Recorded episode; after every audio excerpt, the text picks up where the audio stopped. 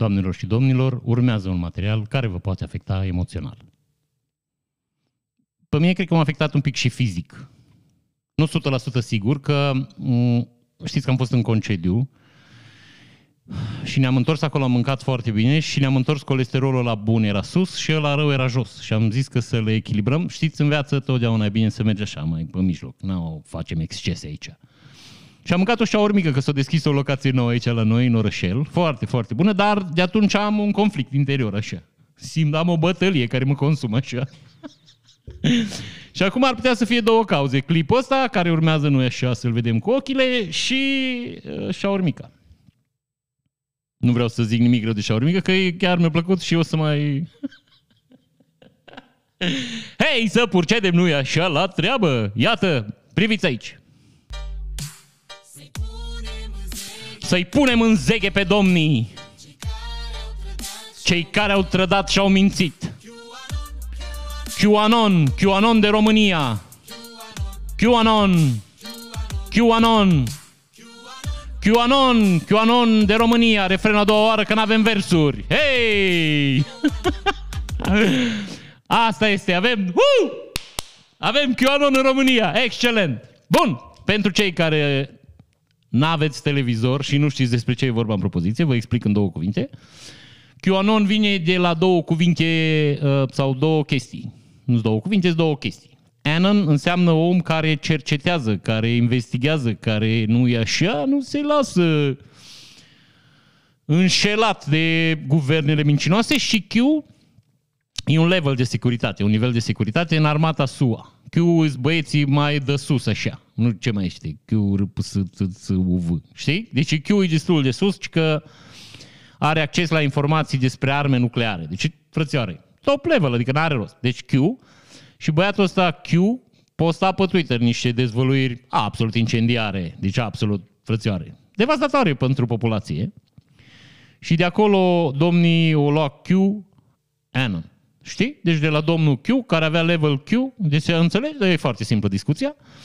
Pe scurt, această organizație QAnon America consideră că America e condusă de uh, niște admiratori ai satanei. Fan clubul satanei, așa. Zic așa că v-am zis, stăm pe mijloc, nu mergem pe creastă așa, nu nici într-o parte, nici în alta. Uh, deci admiratori ai satanei care sunt pedofili și canibali. Deci, practic, consumă și agresează sexual copii. Că asta, asta face Cabala, deci organizația secretă care conduce America. Practic, sunt un fel de uh, cumpărători, vânzători, abuzatori, uh, consumatori de copii. Știi cum erau aia vânători cu legători? Ăștia uh, au mai multe îndeletniciri. Că, practic, e și mai complexă societatea. de Ok. Uh, Stați că mi-am pierdut un pic și dar am revin că ne vorbit, cum am fost în concediu, v-am zis, n-am avut o perioadă destul de lungă. A, așa, QAnon în România. Deci noi, practic, avem în țărișoară acum, la momentul la care vorbim, QAnon de România. Avem o organizație secretă. Vreau, numai un pic acum am observat, uitați-vă nițel la băiatul ăsta. Cum să stai mămic așa la poză, adică eu îl scoteam din clip, puneam peste el un stea cu QAnon, știi? A, acum am văzut că au și, știi, craniul la frățioare din...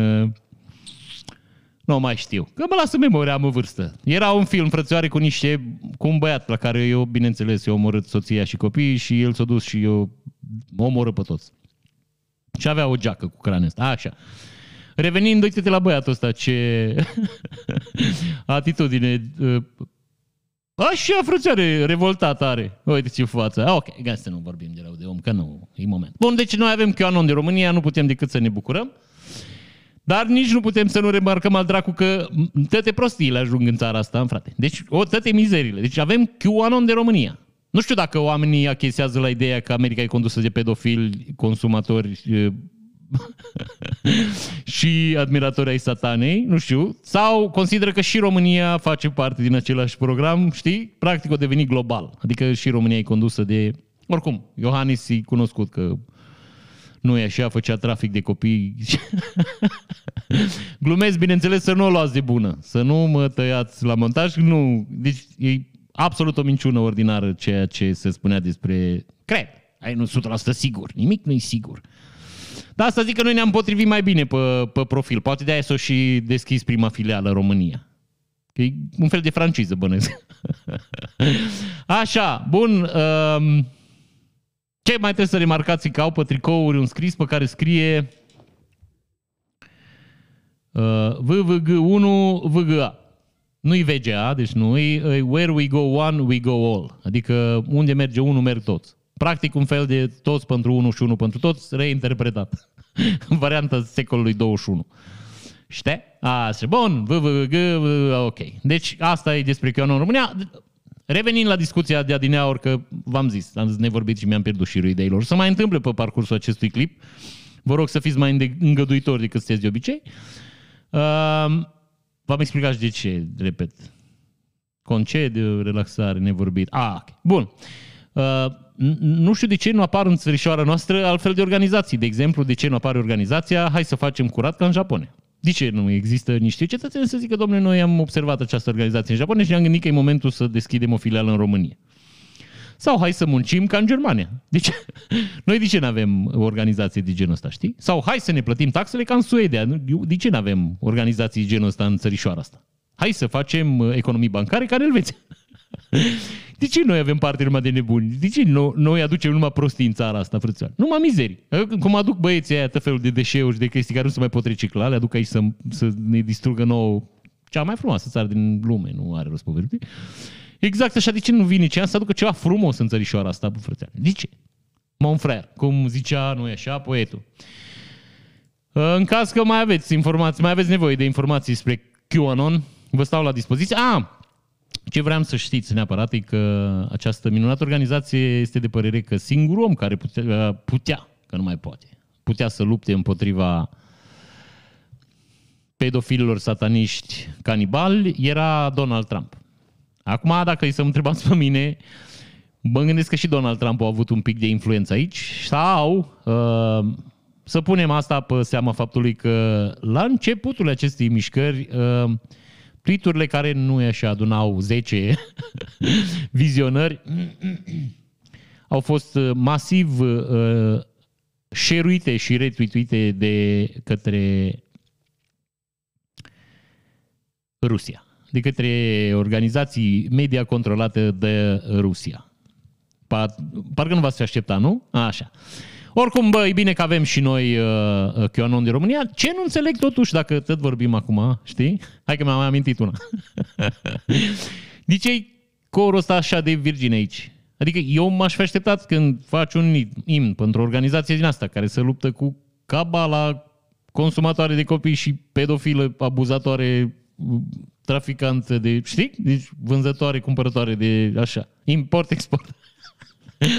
Impex. Aia zic. Pui frățioare, știi, pui acolo un cor de bro. Știi? Ai corul ăsta de Virginie. Poate, acum, nu știu că dacă ați observat în clip, îți vă doi bărbați și vă 43 de gospodine. o să pun clip în descriere că e minunat, absolut minunat. Și chiar aș vrea să vă uitați. Mă gândesc că asta e vocea care trage gospodine. Știi? E vocea aia cu, știi? De la ora 5, haideți să facem o budincă de mere. Cea, prăjitură cu, nu știu, spanac. A, asta zic. Și cred că oamenii au făcut un studiu și au constatat că asta e cea mai bună metodă. A, aia mă gândesc că altfel n-aveai de ce să pui, repet, corul ăsta de femei uh, tinere și neprihănite care să nu i așa cânte acest minunat imn. Care bănesc că rolul lui să atragă cetățenii în această mișcare care o, în plin avânt pe plan mondial. Ok, să trecem la noi așa. Muzică. Care e un pic cam tare, dacă să mă întrebați pe mine, dar o bătrână de 90 de ani a fost evitată în ultimul moment de un tir pe o șosea din Galați. Hei, bătrâno! nu știu dacă nu e discriminatoriu asta. Tu, bătrâno. Poți să discriminezi oamenii pe, pe, pe vârstă așa? Poți să-i zici tu, bătrâno. Okay? E un fapt. Bine, că și când ești grasule. Tot faptul e că e gras.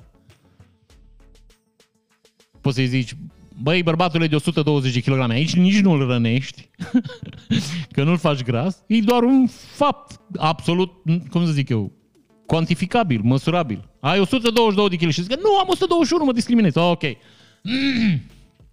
Stau rău cu vocea, v-am zis că nu-s, nu vorbit. Mă uitam să dacă am înregistrat, că am mai dat de vreo două ori pornire și nu o să o... Pornește greu instalația. Now watch this, sir. Deci avem, nu e așa, minunata uh, șosea uh, de la țară cu casile în drum.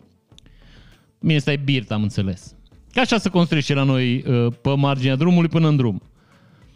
Avem una bucată bătrână care trece drumul și una bucată tir care o evită. Eu o să vă mai arăt chestia asta de mai multe ori. Vine tirul. În momentul ăsta, bătrâna se angajează în trecerea drumului, nu e așa? Uh, bătrâna și chiar nu vede tirul. Au mai fost niște discuții aici că ziceau că tirul circula cu o viteză mult prea mare pentru, nu e așa, evitarea oricărui pericol. Da, în fine, uh, femeia își caută moartea, cum se zice la noi la țară aici, să duce să moară, cum ar veni, pur și simplu nu să uită după tirea și că nu l-a văzut. Dar acest tir fiind protejat de uh, Sfântul Lazar, face o manevră, trage tare de volan și intră frățioare într-un garda unui om. Iată, bătrâna, șede puțin, simte ea că s-a întâmplat ceva în jurul dânsei, ai știi că de la o vârstă reacționezi puțin mai puțin mai încet, așa ești mai liniștit și nu e așa și continuă drumul. Nu se vede în această imagine, clipul o să termine în, într-o secundă. Deci va veni o dată, tir un drum și femeia se duce, foarte drăguț, se duce ea la birt, ea de avea treabă la birt. Acum, șoferul a primit o diplomă. Asta e țărișoara în care trăim noi, un om care a evitat o babă. O femeie de 90 de ani. Cuantificabil asta zic.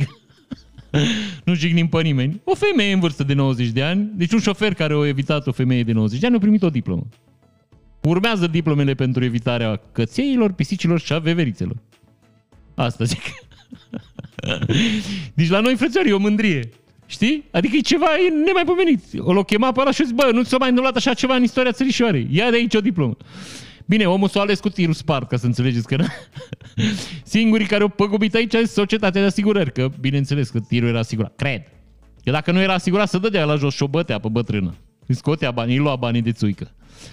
Și, ă, din nou, păgubit a fost cetățeanul cu gardul, da? Tu vezi că la țară mai furi un copac, mai iei, mai vin băieții cu două, trei scânduri furate, deci nu e chiar așa greu, știi? Deci aia zic, pagube mari nu au fost. Poate e un pic la tir. Ah, în fine. Femeia foarte revoltată că a zis că de ce tirul era pe drum, deci asta pe ea o deranja. Și că e vina lui, că o spar gardul. nu trebuia să... Nu trebuia să fie acolo, de ce a fost acolo. Am trebuie să înțelegeți, eu zic că femeia în etate de 90, baba cum zice la noi la țară aici, femeia în etate de 90 de ani, e puțin senilă, are un pic, e dusă și în afară de asta trebuie să uh, simt nevoia să, să vă explic. La țară, altfel să văd lucrurile. La țară când ești, tu ai de mers de la tine de acasă până la Birt, practic tu nu realizezi că treci peste drumul național unde mai sunt oameni. Tu ești la tine acasă în satul tău, să, să uite ceilalți cetățeni. Deci e datoria celorlalți cetățeni să te evite că tu ești la tine acasă. Nu știu dacă înțelegeți ce vă zic eu. E satul lui. El face regulile Nu vii tu cu mașina și, știi, Pur și simplu, el trece și tu trebuie să-ți vezi de treabă. Dacă vrei să treci pe acolo, dacă nu, duce până altă parte. Trebuie să respecti regulile locului. Eu vă spun și la noi în Vișeu. Eu sunt din Vișeu, nu știu dacă v-am zis. Într-un rășel aici. Din munți. Departe de civilizație. Din nordul sălbatic, cum ar veni aici.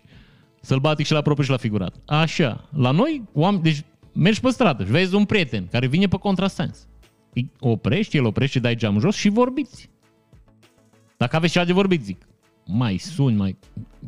Poate uiți, ei cu treabă, uiți. Oprești în drum, el oprește în drum, dați jos geamul și vorbiți. Restul cetățenilor știu asta. Deci oamenii ei ocolesc, ei nu claxonează, nu se enervează. Mai vine un om din ăsta care, repet, n-are ce căuta acolo, că nu-i satul lui. Vine unul, nu știu, dau exemplu, din Cluj și începe să claxoneze. Oamenii nu reacționează, că ei nu știu ce să facă când claxonează cineva, că ei au de vorbit.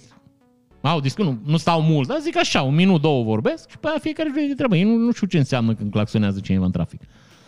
De-aia vă zic, în caz că veniți la țară aici, în partea asta țării, nu știu cum e în alte zone, dar la noi aici, dacă veniți, și doi oameni să opresc pe drum și vedeți că vorbesc. Sau să ceartă. Există și posibilitatea să certe, să știți. Deci există posibilitatea.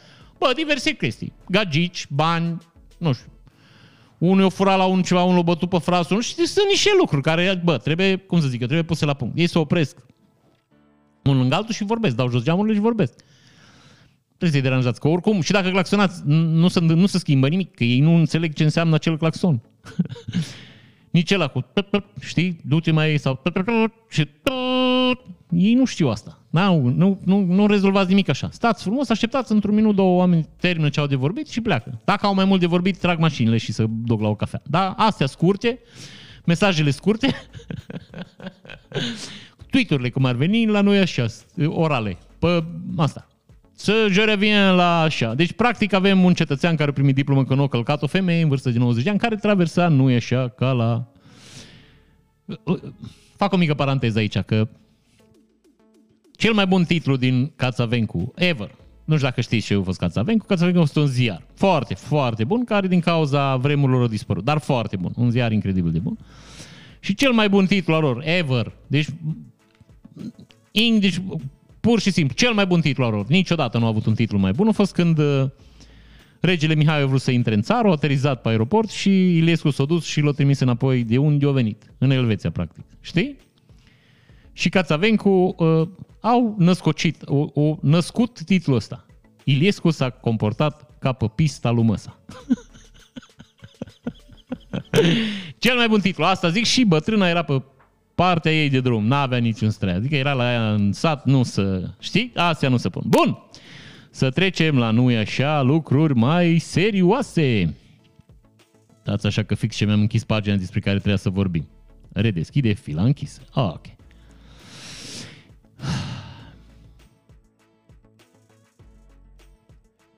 Un arădean în vârstă de 65 de ani, stabilit în SUA și care a venit recent în vacanță în țară, a fost spitalizat din cauza infecției cu SARS-CoV-2, tulpina Delta, însă din cauza complicațiilor a decedat.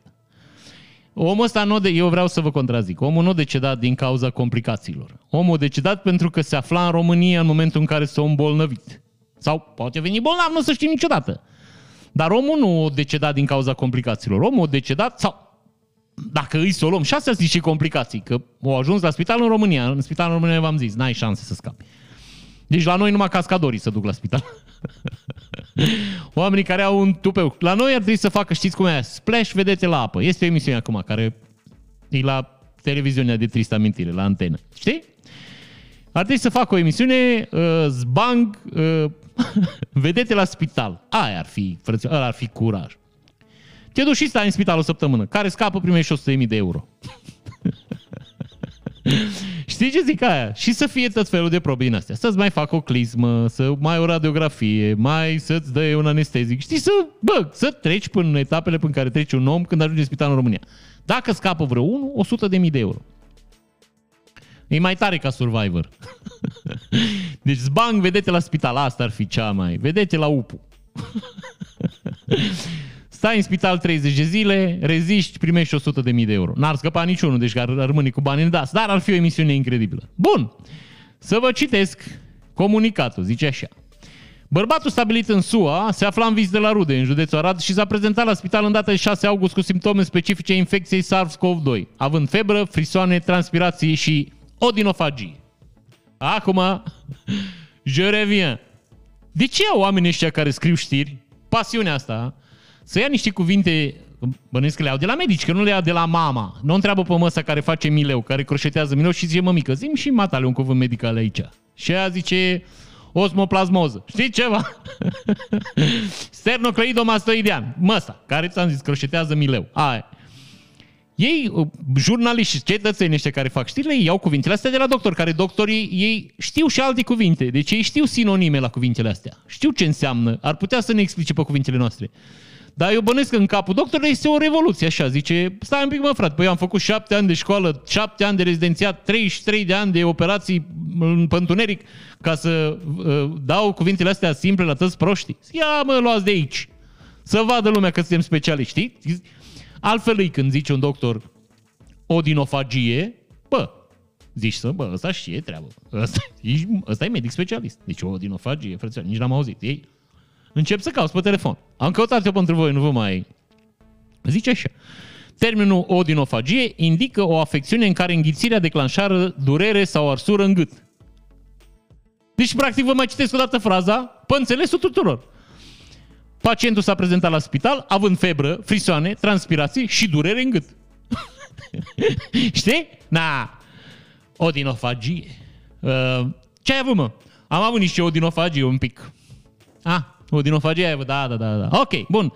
Deci, practic, vă repet, uh, atât am vrut să vă, să vă zic din știrile astea două. Ghinionul că omul s-a îmbolnăvit în România și iată, nu e așa, au ajuns în spital și a murit.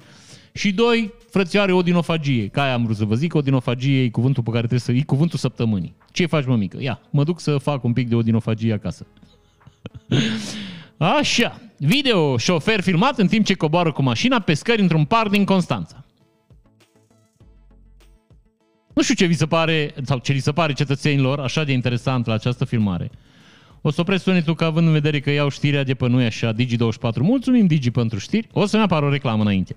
6, 5. Vă mai țin un pic de vorbă, bla bla bla bla bla bla bla. 2, 1, he, op! Închide anunțul. Gata, am închis anunțul. Este o doamnă care zice tătără, tătără, Asta v-am zis eu repede. Cu mașina pe scările din parc. Mm, da. Da, așa. Deci aici. Pa, pa, pa, pa, pa, pa, pa, pa, pa, pa. Nimic ieșit din comun. Deci absolut nimic ieșit din comun. E un domn care, bă, nu s-a rătăcit, s-a parcat, s-a parcat într-un loc de unde nu mai putut să iasă. Se întâmplă asta în tenis, să știți. Există situații în viață, parchezi undeva, vine un alt cetățean, bineînțeles. Foarte, uh, cum să vă zic, foarte bine intenționat și foarte atent la nevoile uh, semenilor lui și parchează și tu nu mai poți să ieși din parcare. Și băiatul ăsta acum ori a pierdut un pariu, ori nu mai poate să iasă din parcare, trebuie să coboare pe scări. Ei, frățioare, o explodat Zacusca. Deci să vedeți ce râu de înjurături și ce gibon, ce... În afară de asta s-a depus declarație pentru distrugerea scărilor. Acum, iară, nu, eu nu mă pricep foarte mult. A, bine, mint, mă pricep un pic. Dar am vrut să dau așa, știi? Bun.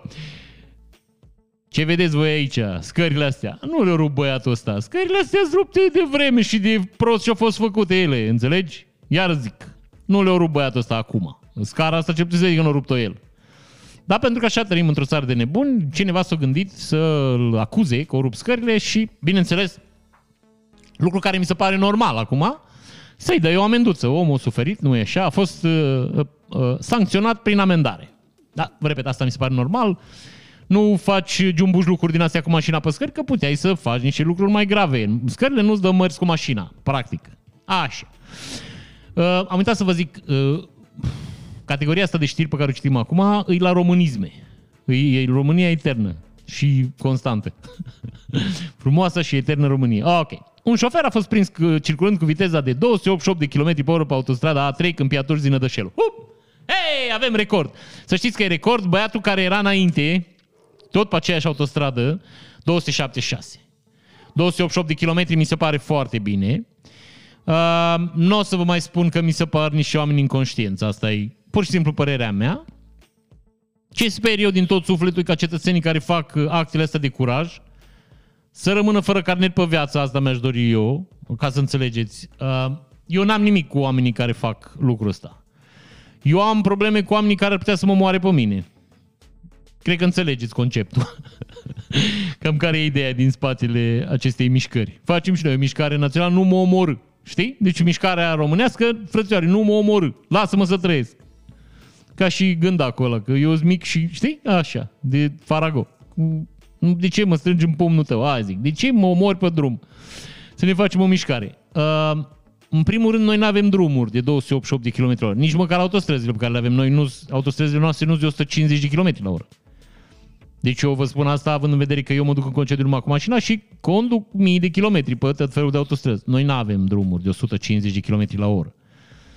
Noi nu avem mașini, în primul rând, pentru că reareul nostru îi lasă-mă să te las. La noi, frățioare, se duce băiatul la reare, două zile demontează pe mașină, se duce la reare și are areu și două zile montează înapoi. 90% din mașinile care circulă cu viteză pe drum, din mașinile astea teribiliste, 90% frățioare n-ar lua rarul în nicio țară. Nici în Ucraina. Ce e Ucraina? Frate? În Afganistan. dacă se aduce acum în Afganistan, n-ar la rarul numai dacă ar avea un Kalashnikov la ei. Aia vă zic. Și vă spun asta din, din perspectiva faptului că vin foarte mulți la noi să le punem folii pe mașini. Nu prea mai prestăm, că nu e un business. Nu e o, cum să vă spun eu, nu e o meserie lucrativă, nu faci bani. E drăguț, e foarte drăguț, dar nu faci bani. Adică, cel puțin la nivelul la care se lucrează aici la noi în zonă, nu prea faci bani. În fine, am înțeles că la Cluj să fac bani. Sunt uh, cetățeni care, acum am aflat, plătesc 5500 de euro să-și pună folii pe mașină. Dar asta e cu totul și tot o altă discuție. nu ne ducem acolo. La noi în Baia Mare nu sunt din ăștia, n-am, sau cel puțin n-am auzit eu. Am fact. Să je revean la discuția inițială. Deci nu avem mașini de mers pe drumurile astea cu 288 de km h Vă jur că nu avem. Nu avem mașini care să aibă direcție, uh, sistem de frânare uh, pentru așa ceva. Pur și simplu, nu cred că avem. Uh, mai ales gândiți-vă că majoritatea, nu, că 99% dintre mașinile care se comercializează au limitare electronică la 250, adică nu 99, 100% au. Au limitare electronică la 250 de km h Deci ca să mergi cu 288 trebuie să faci ceva la mașină. De obicei, cetățenii care fac ceva la mașină și vor să meargă cu 288 nu sunt băieții care chiar să pricep și care au bani. Zic și băieți care își cumpără o mașină și zic stai mă, frer, că-ți arăt eu ce înseamnă viteză. Hai să-i facem chip, hai să facem niște lucruri.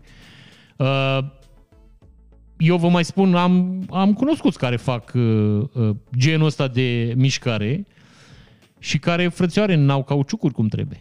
Că iar nu știu dacă vă dau o vestea proastă pentru cetățenii care merg cu 288 de km la oră. Trebuie niște cauciucuri speciale, mă frer. Trebuie niște cauciucuri care să, să fie sigure la viteza asta. Pentru că la 288 de km la oră pf, sunt niște forțe acolo, frate, pe viață și pe moarte. Deci poți avea explozie pe un cauciuc, una. În general, să știți, cauciucurile astea pe care le iei cu 3, 400, 800 lei, 1000 uh, de lei din comerț, să așa pe la 150, 160, 170 de km la oră. Cam asta e viteza cu care se poate merge cu ele. Dacă vrei 288 de km, trec cauciucuri speciale, mă ofer. Nici nu știu dacă sunt multe firme care aduc asemenea cauciucuri și, vă repet, cred că prețurile sunt absolut infernale. Revenind la discuție, eu le-aș lua carnetul pe viață. Eu n-am, vă repet, nimic cu mișcarea sportivă, oamenii să facă ce vor ei cu banii lor, să-și cumpere și să-și turneze ce mașini, dar să facă raliuri pe, în zone amenajate unde dacă mor, bă, asta e Dumnezeu să ierte, nu mai omoară alți oameni. Că eu iar vă zic, la 288 de km la oră, dacă tu dai în spatele unui băiat care merge, nu știu, cu 100, e practic ca și cum ai da cu 180 la oră într-un zid. Îl faci zopă pe ăla și-l omori. Zic.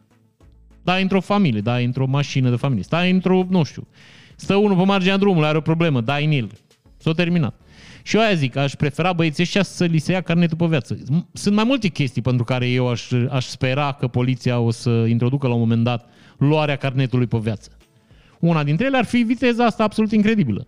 Vă dau un exemplu în Germania. Era un băiat care își cumpărase un Porsche și pe care l-a tunat, el l-a aranjat, l-a făcut și trecea cu 330 la oră sau 340 la oră într-o zonă unde era un radar și uh, omul știa foarte sigur că radarul nu poate să-l prindă. Pentru că el avea viteză așa de mare, radarul ăla era programat să prindă mașini care merg cu până la 250 de km la oră, că așa e legal, știi? Așa e fizica. Ori el mergând cu 70 de km la oră, radarul nu mai prindea, că până trecea el să declanșa senzorul și instalația făcea poză, el ieșea din cadru. stai mă mică în cadru. Știi? Aia zic. A, nu, nu mă refer la o bătrână care are cadru și se duce, stai mă mică în cadru. Zic, mă zic, mă refer la mașină. Imaginați-vă. Stai mă mică în cadru. o bătrânică care stă în cadru, în mâini, cu picioarele în ok. nu vă mai imaginați nimic, ne întoarcem la Porsche. Deci Porsche, Omul și l-a modificat, 340 km h oră, stai mă mică în cadru, ok. Și trecea, nu știu, de două ori pe zi, odată dus, odată întors, că el așa era uh, omul, știi? Omul dacă nu-i sădul, parcă nu-i fudul. Sau dacă nu-i fudul, parcă nu-i... Ah, ok, una din astea două. Deci omul schelii jmecher și mai jmecher decât națiunea germană. Ceea ce se dovedește, vă dau un spoiler, nu a fost adevărat, că națiunea germană a văzut o săptămână că tot radarul declanșează gol. O stat și au analizat un pic situația și zis, bă, radarul ăsta declanșează gol, dar nu declanșează el de nebun, că numai la o anumită oră, când băiatul ăla mergea și venea de undeva, știi? Și o și-a dat seama că e un băiat care merge cu viteză foarte mare și nu-l prinde radarul. Și atunci o comandat un radar special care prindea mașinile până la 350 km la oră. Și ce crezi, mă? Săptămâna următoare l-a prins pe meu, 340 km la oră. Ei, 340 km la oră, în perioada aia eu vă zic că asta se întâmpla pe vremuri, da? Deci eram noi tineri unii dintre noi. Că eu, de exemplu, eu sunt așa acum, deci cel puțin așa pe interior. Exteriorul mai scris, ok, iar ne-am dus. Deci, 340 km la oră în Germania atunci, mai ales că era ceva zonă din aia unde nu puteai merge, nu știu, numai cu 200 sau ceva. Era, avea o limită, autostradă, zona aia. Uh, i-au confiscat mașina, în primul rând că mașina nu era TÜV, nu avea TÜV, nu era omologată de statul german și practic era o armă pe care o puteai folosi să omori alți oameni, i-au confiscat-o. I-a dat o amendă absolut huge, imensă, l-a pus să plătească radarul. Că au zis, mă, frère, noi n-am avut nevoie de radarul ăsta. Statul german, ce, plătitorii de taxe din Germania nu au avut nevoie de radarul ăsta. Noi l-am cumpărat ca să vedem cine trece cu viteză mare. Tu treceai cu viteză mare, l-am cumpărat pentru tine. Practic e radarul tău și o să-l plătești. Și omul l-a plătit și eu l-a permis pe viață în Germania. Nu mai are voie să conducă never ever pe planetă în Germania. V-am mai zis eu că oamenii sunt foarte inventivi și el s-a dus și a luat carnet în Belgia. Și l-au prins uh, nemții conducând în, în, uh, în Germania și le-au arătat carnetul belgian și polițistul german a zis ok, mulțumim, mergeți acasă și după două săptămâni au primit o scrisoare că nu mai are voie să conducă nici cu carnetul belgian. Între timp, nemții dăduseră o lege în care dacă îți luaseră carnetul în Germania, nu mai aveai voie să conduci cu un carnet din altă țară. deci, practic, pentru acest cetățean s-a modificat și o cumpărat și un radar, înțelegi? Bine, l-a plătit omul și s-a modificat și legea în Germania. De aia zic. Deci așa trebuie făcut și la noi în țărișoară. 288 în România, în, la drumurile care, pe care, pe care nici nu, bă, nici n-am vrut să zic care. La drumurile pe care le avem noi în țărișoara asta, deci trebuie să fii un pic sărit de pe fix. Pe lângă drumuri, eu zic că trebuie să fii un pic sărit de pe fix să mergi cu viteza asta, având în vedere că țara asta e plină de nebuni. Țara asta e plină de oameni care, bă, au impresia că pe lângă că ei sunt cei mai buni șoferi de raliu, mașina lor e cea mai bună, nu li se poate întâmpla nimic. Au trei crezuri mari în viață și late. No. Tu mergi cu 288 de km la oră, sigur să găsești unul, ori să facă o depășire, ori să încerce să te ajungă, ori să încearcă să te depășească. O să fiu uimit, dar o să se trezească un băiat cu o Skoda, motorul 1.9 ăla, care n-are moarte, frate, la care a făcut și el un tuning de la 120 de cai, l la 200. Nu știe cum merge, consumă un pic de ulei, dar e ok. Sau un băiat din ăla cu BMW, tracțiuni în spate, cauciucuri de iarnă, care o să zică, stai un pic pe dar eu nu-l ajung pe fraierul ăsta. Nu-l fac eu? Ce vă temă? E nu importantă mașina, mă, ce mașină are el. Și eu cu BMW-ul ăsta îl fac. Contează șoferul, mă. Deci totdeauna o să găsească un nebun, ori să dea după tine, ori să încerce să facă o șmecherică. Știi? Eu zic că, vă repet, ar trebui carnetul uh, pe viață, mon frère. Deci să, să știi că ai făcut o treabă. Ai, ăla au fost picul. Ăla a fost vârful vieții tale. Ai luat o mașină, ai tunat-o, ai aranjat-o, ai mers 288 de km, te-au prins băieți, ți-au luat carnetul, gata. Ți-ai făcut amblaua, ești, ai fost în vârf, uh! îți faci un tricou cu tine, poză, radar, 288 de km la oră, gata, s-a terminat. Deci aia zic, știi? Deci să ștergi asta de pe listă. Dar în rest, eu aș prefera să nu am pe drumurile țărișoare cetățeni care merg cu viteza asta. Bă! Ei, avem 33 de minute, am citit 3 știri. Scandare între clanuri în parcarea unui mall. Un copil a fost înjunghiat. Nu o să vă citesc foarte mult. Niște băieți s-au dus la mall, alți băieți au venit la mall și s-au luat la omor. Ce nu înțeleg eu de ce l-a înjunghiat pe ăsta micu? nu-i de râs, eu știu că nu-i de râs. E un copil care a suferit din cauza că se bat. Dar eu, aia zic, nu mai înțeleg ce se întâmplă cu interlopii în România. Ăștia nu mai au, monfrere, ăștia n-au niciun fel de onoare. Adică ce fel de interlop ai? Ce, ce fel de, de, nu știu, de bătăuș ești tu când te duci și înjunghi copilul unui alt bătăuș? Că eu zic că, bă, frățioare, hai să o luăm așa. Bă, dacă ești interlop și ești, cum să zice, pe organul tău sexual masculin reproductiv, știi? Deci ești pe treaba ta. Păi te duci, ce bați cu ăla? Ama, ce poate să ți se întâmple? Îți umflă un ochi, îți sparge doi dinți, sparge nasul. Asta este. Păi ești bărbat, asta este, duci la spital, te cosă ea. Hmm. Poate scap din spital, nu e niciun bacterie, niciun virus, te duci acasă și asta este. Băi, ești bărbat. Dar să scoți cu titlul să înjunghi un copil, mă, frere, mi se pare penibil, mă. Deci ăștia nici n-ar trebui să le zică interlop. Ăștia sunt niște penibil, mă, frere. Deci, înțelegi ce zic? Ai tu o socoteală cu un alt bărbat, te duci, te bați parte în parte, poate știi că o furi, asta este, mă, frere, măcar ai fost bărbat, te-ai dus la bătălie, ți-ai luat pe coajă, vii acasă, asta este. Înjunghi un copil. Ce mă cu, cu mizerile astea, mă, frere? Ah, ok. Nu o să mergem mai încolo, știrile e destul de trist așa dacă să mă întrebați pe mine. Că are de suferit un copil care pur și simplu nevinovat. Singura lui vină e că era acolo, știi? Interlopul Marius Alecu, zis Bebinu, a fost dus la audier în pijamale după ce a atacat cu cuțitul un martor. Vă spun foarte pe scurt, să înțelegeți cum funcționează justiția în România.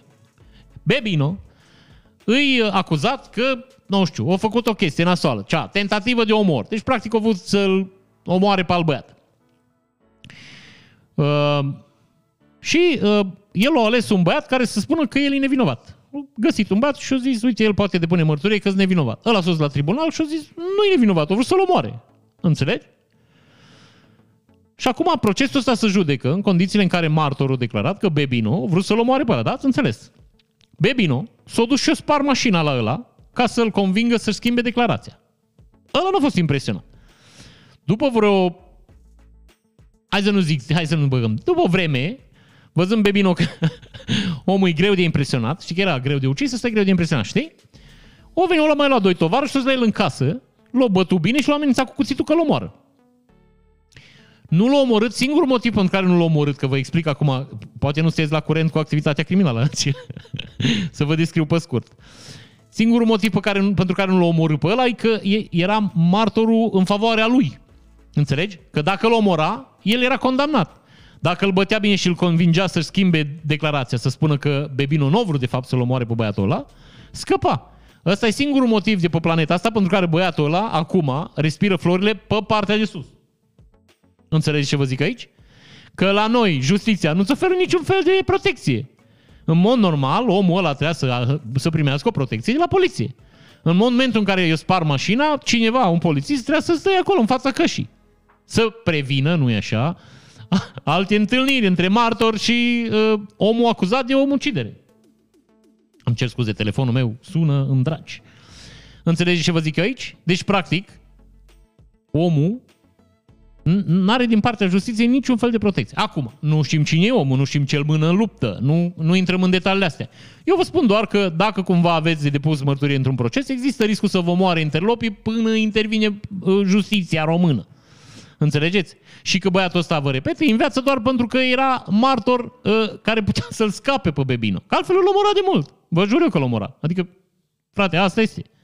Sau îl băga în comă sau ceva, nu știu. Îl trimitea la mare, nu, nu știu. Înțelegi ce vă zic eu? Eu vreau numai să, să vedeți lipsa de reacție a autorităților. Că n-au niciun stres. Acum l-a luat pe Bebino în pijamal. Și asta mi se pare foarte drăguț, știi? Dai seama, Bebino, având, îți dai seama că el are antecedente. El se așteaptă în fiecare dimineață la șase să vină mascații să le ia de acasă. Știi? Că asta e ora, am înțeles, la care vin, știi că nu pot mai vreme. De nu te deranjezi, să te lase să-ți faci, și că e somnul ăla mai intens. Între 4 și 6, parcă. Știi? Și după 6 vin mascații, sparg ușa, te iau de acasă. Și bănesc că el își schimbă pijama în fiecare zi și ia pijama curată, nu fie transpirat, să nu fie ruptă, știi? Îi zice și dumneavoastră. Dăm pijama aia bună, că sigur mai au mascații dimineață, știi? Zice, ia pijama aia bună. Versace bănesc, scrie pe fund, sexy. Imaginați-vă Bebino cu pijama din aia din satin, pe care pe, pe fund scrie sexy. ok, acum că v-am mai pus niște imagini în cap, să trecem la nu e așa următoarea știre. Caz incredibil pe pista aeroportului din Oradea. Un iepure a fost lovit de un avion care se pregătea să decoleze. Bă. Deci vă dau, iar spoiler, vă zic din prima. Avionul nu mai decolat, a fost amânat uh, zborul. Ce avioane au ăștia, bă? Ce avioane deține această țărișoară că dau iepuri în ele și frățioare să înțelegi, să opresc la sol. Ceva, dacă ei să mă întrebați pe mine, ceva nu e în regulă. Ceva nu e bine aici. Nu, nu se poate așa. Mă frer, deci chiar nu se poate. Odată într-un iepure cu cioputul, că iarăși vă zic, nu știu dacă sunteți la curent, dar în Oradea, iepurii nu zboară. Nu, nu s-a aeroportat, frățioare, nu știi, nu la altitudine. Iepurii la sol, în anunția, iar, iar, cred că vă dau eu un spoiler. Iepurii au așa, un 20 de cm înălțime. Există iepuri mai mari, dar nu în zonă. Hai, na, 25. Cu urechile ridicate. Înțelegi? Ce poate să facă mămică un iepure care dă într-un avion? Că putea să dea într-o roată. Putea să treacă avionul cu roata peste iepure. Care uh, pagubele pe care le poate produce un iepure să nu decoleze avionul? Nu, nu, eu nu concep asta. Odată uh, iepure, că în avion nu putea da, că n-ajunge. Numai dacă venea în săritură, tru, tu, triplu tulub cu Tsukahara, știi? Aia. Kick. Hai kick, venea. Dădea în avion. Și dădea în avion ce? Că nu se întâmpla nimic. Odată în roată. Nu știu dacă, iarăși, Intrăm în date tehnice aici. Nu știu dacă știți, dar rota aia când aterizează avionul, pe rota aia pică 47 de tone cu o forță incredibilă care le apa- o apasă la sol. Și rota aia rezistă la greutatea avionului care atinge, nu e așa, solul. Știi? Pică pe roată, efectiv. Avionul ăla pică pe roată. Deci ăla, roata e concepută să reziste la niște, la niște forțe incredibile, mon frère. Gândiți-vă că roata aia se învârte la o viteză foarte mare înainte să atingă solul. Nu știu dacă știți asta. Știți? Nu știu, nu știu dacă știți. Dacă nu știți, săriți aici. Nu săriți voi în sus, că nu, bă, săriți partea asta din clip unde vă explic.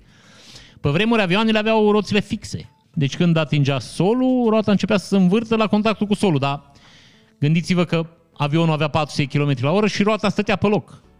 E ca și cum ai frâna la 400 km la oră până roata începea să se învârtă, efectiv să poliza o bucată din roată, să tăia o bucată din roată și trebuiau să schimbe cauciucurile foarte des. Și uh, un cetățean, bănesc americanul sigur, uh, era cu copilul lui la muncă, era Bring Your Child to Work Day. Știi cum au politicienii români? Bring your... Uh, cum îi zice mă, la amantă. Știi? Aduți amanta la lucru. Day. Week. Month. Year. Știi că politicii români au adus la lucru amanta anul. Știi? Ok. Bun. La noi este invers cuvintele. Deci să aduci anul în care îți aduci amanta la lucru, cum ar fi. Ah, ok. Revenim. Deci era ziua, a adus copilul la muncă, cred, sau n-avea cu cine să lase pe la micu. Și la mic o stat și s-a uitat și a zis, dar ce cu așa multe cauciucuri uzate, stricate? Că taxul făcea ceva inventar la cauciucuri. Și a explicat, uite, avionul vine și copilul a zis, ok, înțeleg, dar de ce nu se pune un motor să se învârtă roata cu aceeași viteză cu care avionul atinge asfaltul? Și atunci contactul dintre roată și asfalt ar fi aproape nul. Nu ar mai exista frecare, având aceeași viteză. Chestie care e absolut incredibil de simplă și pe de altă parte absolut mega genială. Toate companiile care produc avioane au adoptat această metodă și economisesc 43 de catrale arde de, ca- de cauciucuri. Ați înțeles despre ce vorbim aici. Deci, repet, tu ai un cauciuc care se învârte 400 km la oră, vorbim de uh, viteza unghiulară, da? Ok. Uh, cade un avion de câteva tone pe el, pe drum. Da? Iar zic la noi pistele. Știți cum sunt? Frățioare, ca și în câmp. Mai așa, nu smooth, știi? Deci, bă, niște forțe acolo. Un iepure a lovit sistemul, un iepure care are cât? 10 kg de carne, fără grăsime. Știți asta, nu? Că dacă mănânci carne de iepure uh, toată viața, mori, că nu are grăsime deloc. Deci, practic, nu are valoare nutritivă deloc. În fine, aia e să nu... să nu divagăm. Deci, înțelegi? Deci un iepuraș, rașul, rașul, iepurașul dat într-o roată de avion. Și oamenii nu mai decolat. Ce-au putut frățioare să fac? Ce avioane are România asta dacă dă un iepure în ele? Tu îți dai seama dacă era pe, pe pista aia un câine? Mureau tăți, dracu. Vorbeam acum de decese, de sute de oameni morți. Știi? Nu vorbesc de alte animale, știi? De, nu știu, o barză sau ceva. Știi? Ce, ce, bă, ce avioane are țărișoara asta? Trebuie să ne ferim de iepuri. Aviația română, inamicul numărul unu a aviației române e iepurii. Bă, e de râs dacă e, știi, e și de plâns în același timp. Ceva, știi? Mă gândesc, o fi intrat ăla până ceva piston, până ceva, nu mai putut. Mă gândesc, nu știu. Da, bă, un iepuraș, adică chiar așa s-au făcut sistemele alea că un iepuraș îți distruge, știi? Dita mai avionul. Doi bărbați au intrat într-o curte din Teleorman și au montat gheaburi la casă, apoi l-au șantajat pe proprietar să le plătească. Nu zice în titlu. Proprietarul nu recomandase. deci așa se face, frățioare, ciotorne cu japca. Deci până acum era metoda telefonul, acum e ciotornă cu japca. Deci doi bărbați au fost arestați preventiv după ce au montat, fără acordul proprietarului, șgheaburi la acoperișul casei acestea și apoi l-au amenințat să le dea 8800 de lei pentru lucrare. Deci practic au lucrat o oră pe 8800 de lei, nici Cred că nici IT și din Cluj. Ăia de level Q, că, că trebuie să aibă și ei, trebuie să aibă leveluri, știi? Ăla senior executive officer, software analyst, programator, bărdi, bărdi, ceva. Nici ăla nu face 8800 în 2, ha, 4400 lei pe oră. și unde? În videle, my friend. Deci în videle, tu-ți dai seama? Asta e business. Atunci să facem o firmă de montăm ciotorne. Știi? Da? nu unul dintre clienți, că noi mergem cu japca, ok. Polițiștii din cadrul secției numărul 9 au reținut patru bărbați. Ei, patru. Deci 2200 lei pe oră. Mm, nu e așa mult dacă stai 500 de lei. Ok. Îți dai seama că sunt femei care se prostituează și se uită, bă, dar și băieții ăștia cu ciotorne, mă, 2200 lei pe oră, mă. Știi? Păi eu, frățioare, mă întind aici și mă frec și îmi bag și îmi scot chestii, fac 100 de euro pe oră și ăsta, uite, 500 de euro cu ciotorne. În videle. Așa. Deci, patru bărbați din județele Cluj și Mureș. Am bănuit că din Mureș, uh, dacă îi să mă întrebați pe mine și de o anumită etnie, pe care nu o să o, nu o, să o numim aici pentru că nu e relevantă pentru această știre. Cercetat sub aspectul săvârșirii infracțiunilor de șantaj și violare de domiciliu. Activitatea infracțională reținută în sarcina acestea. Bla, bla, bla, bla, bla. Deci, bă, practic, că vă citesc știrea pe, știrea pe înțelesul tuturor, băieții au intrat fără acordul proprietarului în curtea omului, i-au montat ciotornii și au cerut 8800 lei. Patru oameni. Îți dai seama că nu prea ai cum să-i refuz. Patru bărbați nervoși care vor bani. Ulterior montării parțiale a sistemului de scurgere a apei de pe acoperiș ar fi amenințat persoana vătămată pentru a obține o sumă de 8800 lei, reprezentând contravaloarea lucrării efectuate mai puțin de o oră. Deci aia zic să câștigă foarte bine ciotorne. Da, eu arestat preventiv. Asta. Nu mai... Cum? Voi de ce sunteți în pușcărie? Am, l-am înșelat pe unul cu niște ciotorne. I-am montat ciotorne fără să vrea. Așa, asta e ca în filmele alea cu mafiot, știi? Când uh, trebuiau să recupereze bani și ca să uh, justifice banii, știi? Cumpărau opere de artă, nu știu dacă știți. Am, în fine, n-are nicio Da, ok, o să, altă dată. Un bărbat din Brăila a dirijat circulația cu un cuțit pentru a-și ajuta rudele să traverseze strada. un bărbat a fost prins de un jandarm în timp ce dirija traficul rutier pe Brăila cu un cuțit în mână în încercarea de a ajuta, a ajuta rudele să traverseze trecerea de, pe trecerea de pietoni. Acum, iar zic, dacă oamenii nu lăsau să treacă oamenii, oamenii nu lăsau oamenii, conducătorii auto nu lăsau oamenii să treacă pe trecerea de pietoni. Mi se pare o chestie absolut, bă, jenantă. Normal că omul o trebuie să ia atitudine, nu? Evenimentul a avut loc joi seara, în jurul orei 21, în mijlocul intersecției Bulevardul Dorobanț cu calea Galați din Brăila. Calea Galați. Naș. Un bărbat care avea la brâu un cuțit și baionetă dirija traficul rutier pentru a-și ajuta rudele numeroase să traverseze strada, a anunțat vineri inspectoratul pe el avea la brâu sau deja cuțitul. În, drum spre, în drumul strău spre serviciu, l-a observat pe bărbatul care făcea pe polițistul rutier, a coborât din mașină, l-a imobilizat și a luat cuțitul. Conform jandarmeriei Brăila, cuțitul tip baionet avea o lungime de 20 de centimetri. Deci zice că dirija cu un cuțit, zice în știre, cu un cuțit în mână. Și ăsta zice că avea un cuțit la brâu. Bă, în primul rând mie nu mi se pare o chestie, nu știu, nașpa, să dirigezi cu cuțit. Poate omul era șef. Fiind șef, tot timpul ai cuțitele la tine. Sau, poate omul era tocilar. Nu mă refer la aia care învață, mă refer la aia care scut cuțite. Și își luase lucru pentru acasă avea nevoie omul să-și ducă acasă de lucru. Cu pandemia asta nu mai lucri, știi? Work from home, cum ar veni. și avea cuțitul la el. Acum iarăși vă zic, băi, ești în intersecție. Vrei să treci pe trecerea pe toni, oamenii nu ți lasă. Păi, cuțitul e cel mai bun argument. Îi zici tu. Iar lui, tu, stai. Și ăla, văzând indicatorul, că ești cu indicatorul în mână, e mult mai motivat să stea. Știi? Îi zici la ăla, tu, du-te. Iarăși, că vede indicatorul omul, e mult mai motivat să se ducă. Altă autoritate ai, deci când, când eu vă zic că eu nu cred că e o problemă. Că dacă, de exemplu, era Adi Hădean în trafic, că și el trebuie să aibă cuțitele tot timpul la el. Te salut, Adi. Deci aia zic, era în trafic. Și simțea nevoia să fie mai impunător, să, nu știu, să-l asculte oameni. Bă, scotea un cuțit și îi dirija pe oameni. Nu? Gândiți-vă, de exemplu, un, un uh, din ăsta, de la orchestră sinfonică. Cum ar dirija cu un cuțit? Cum ar cânta băieții aia? Dacă, de exemplu, ar veni Bebino, băiatul ăsta care am vorbit adineauri, că să duci și mai bate câte un martor așa seara înainte de culcare, pentru mișcare. Că o mâncat în seara prea mult și o, o simți nevoia să consumi și calorii, s-o duci și l-o bătut pe martor din proces. pentru o viață sănătoasă. Ok. Vine Bebino, să presupunem că Bebino, părinții lui l-au, l-au împins spre o carieră muzicală, Uh, bine, e fiind infractor, dar l-a, l-a pus la studiu și l-a, l-a trimis la conservator, omul a ajuns dirijor.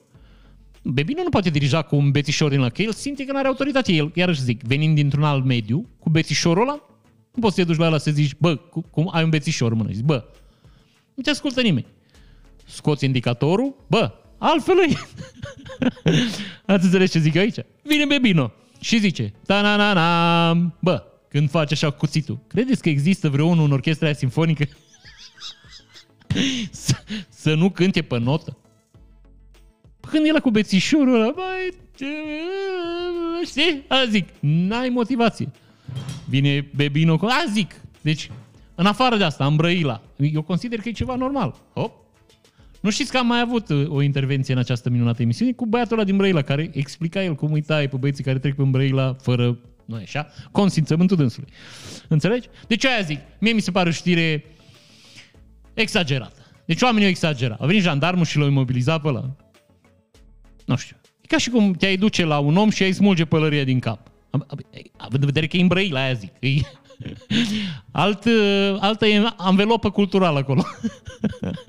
Oamenii cu cuțite acolo sunt foarte...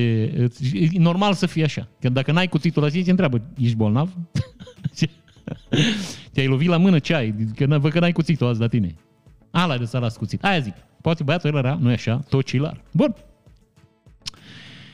Stați așa și nu mișcați. Ministrul Energiei anunță amenzi mai mari pentru furnizorii care comit abuzuri în mod repetat.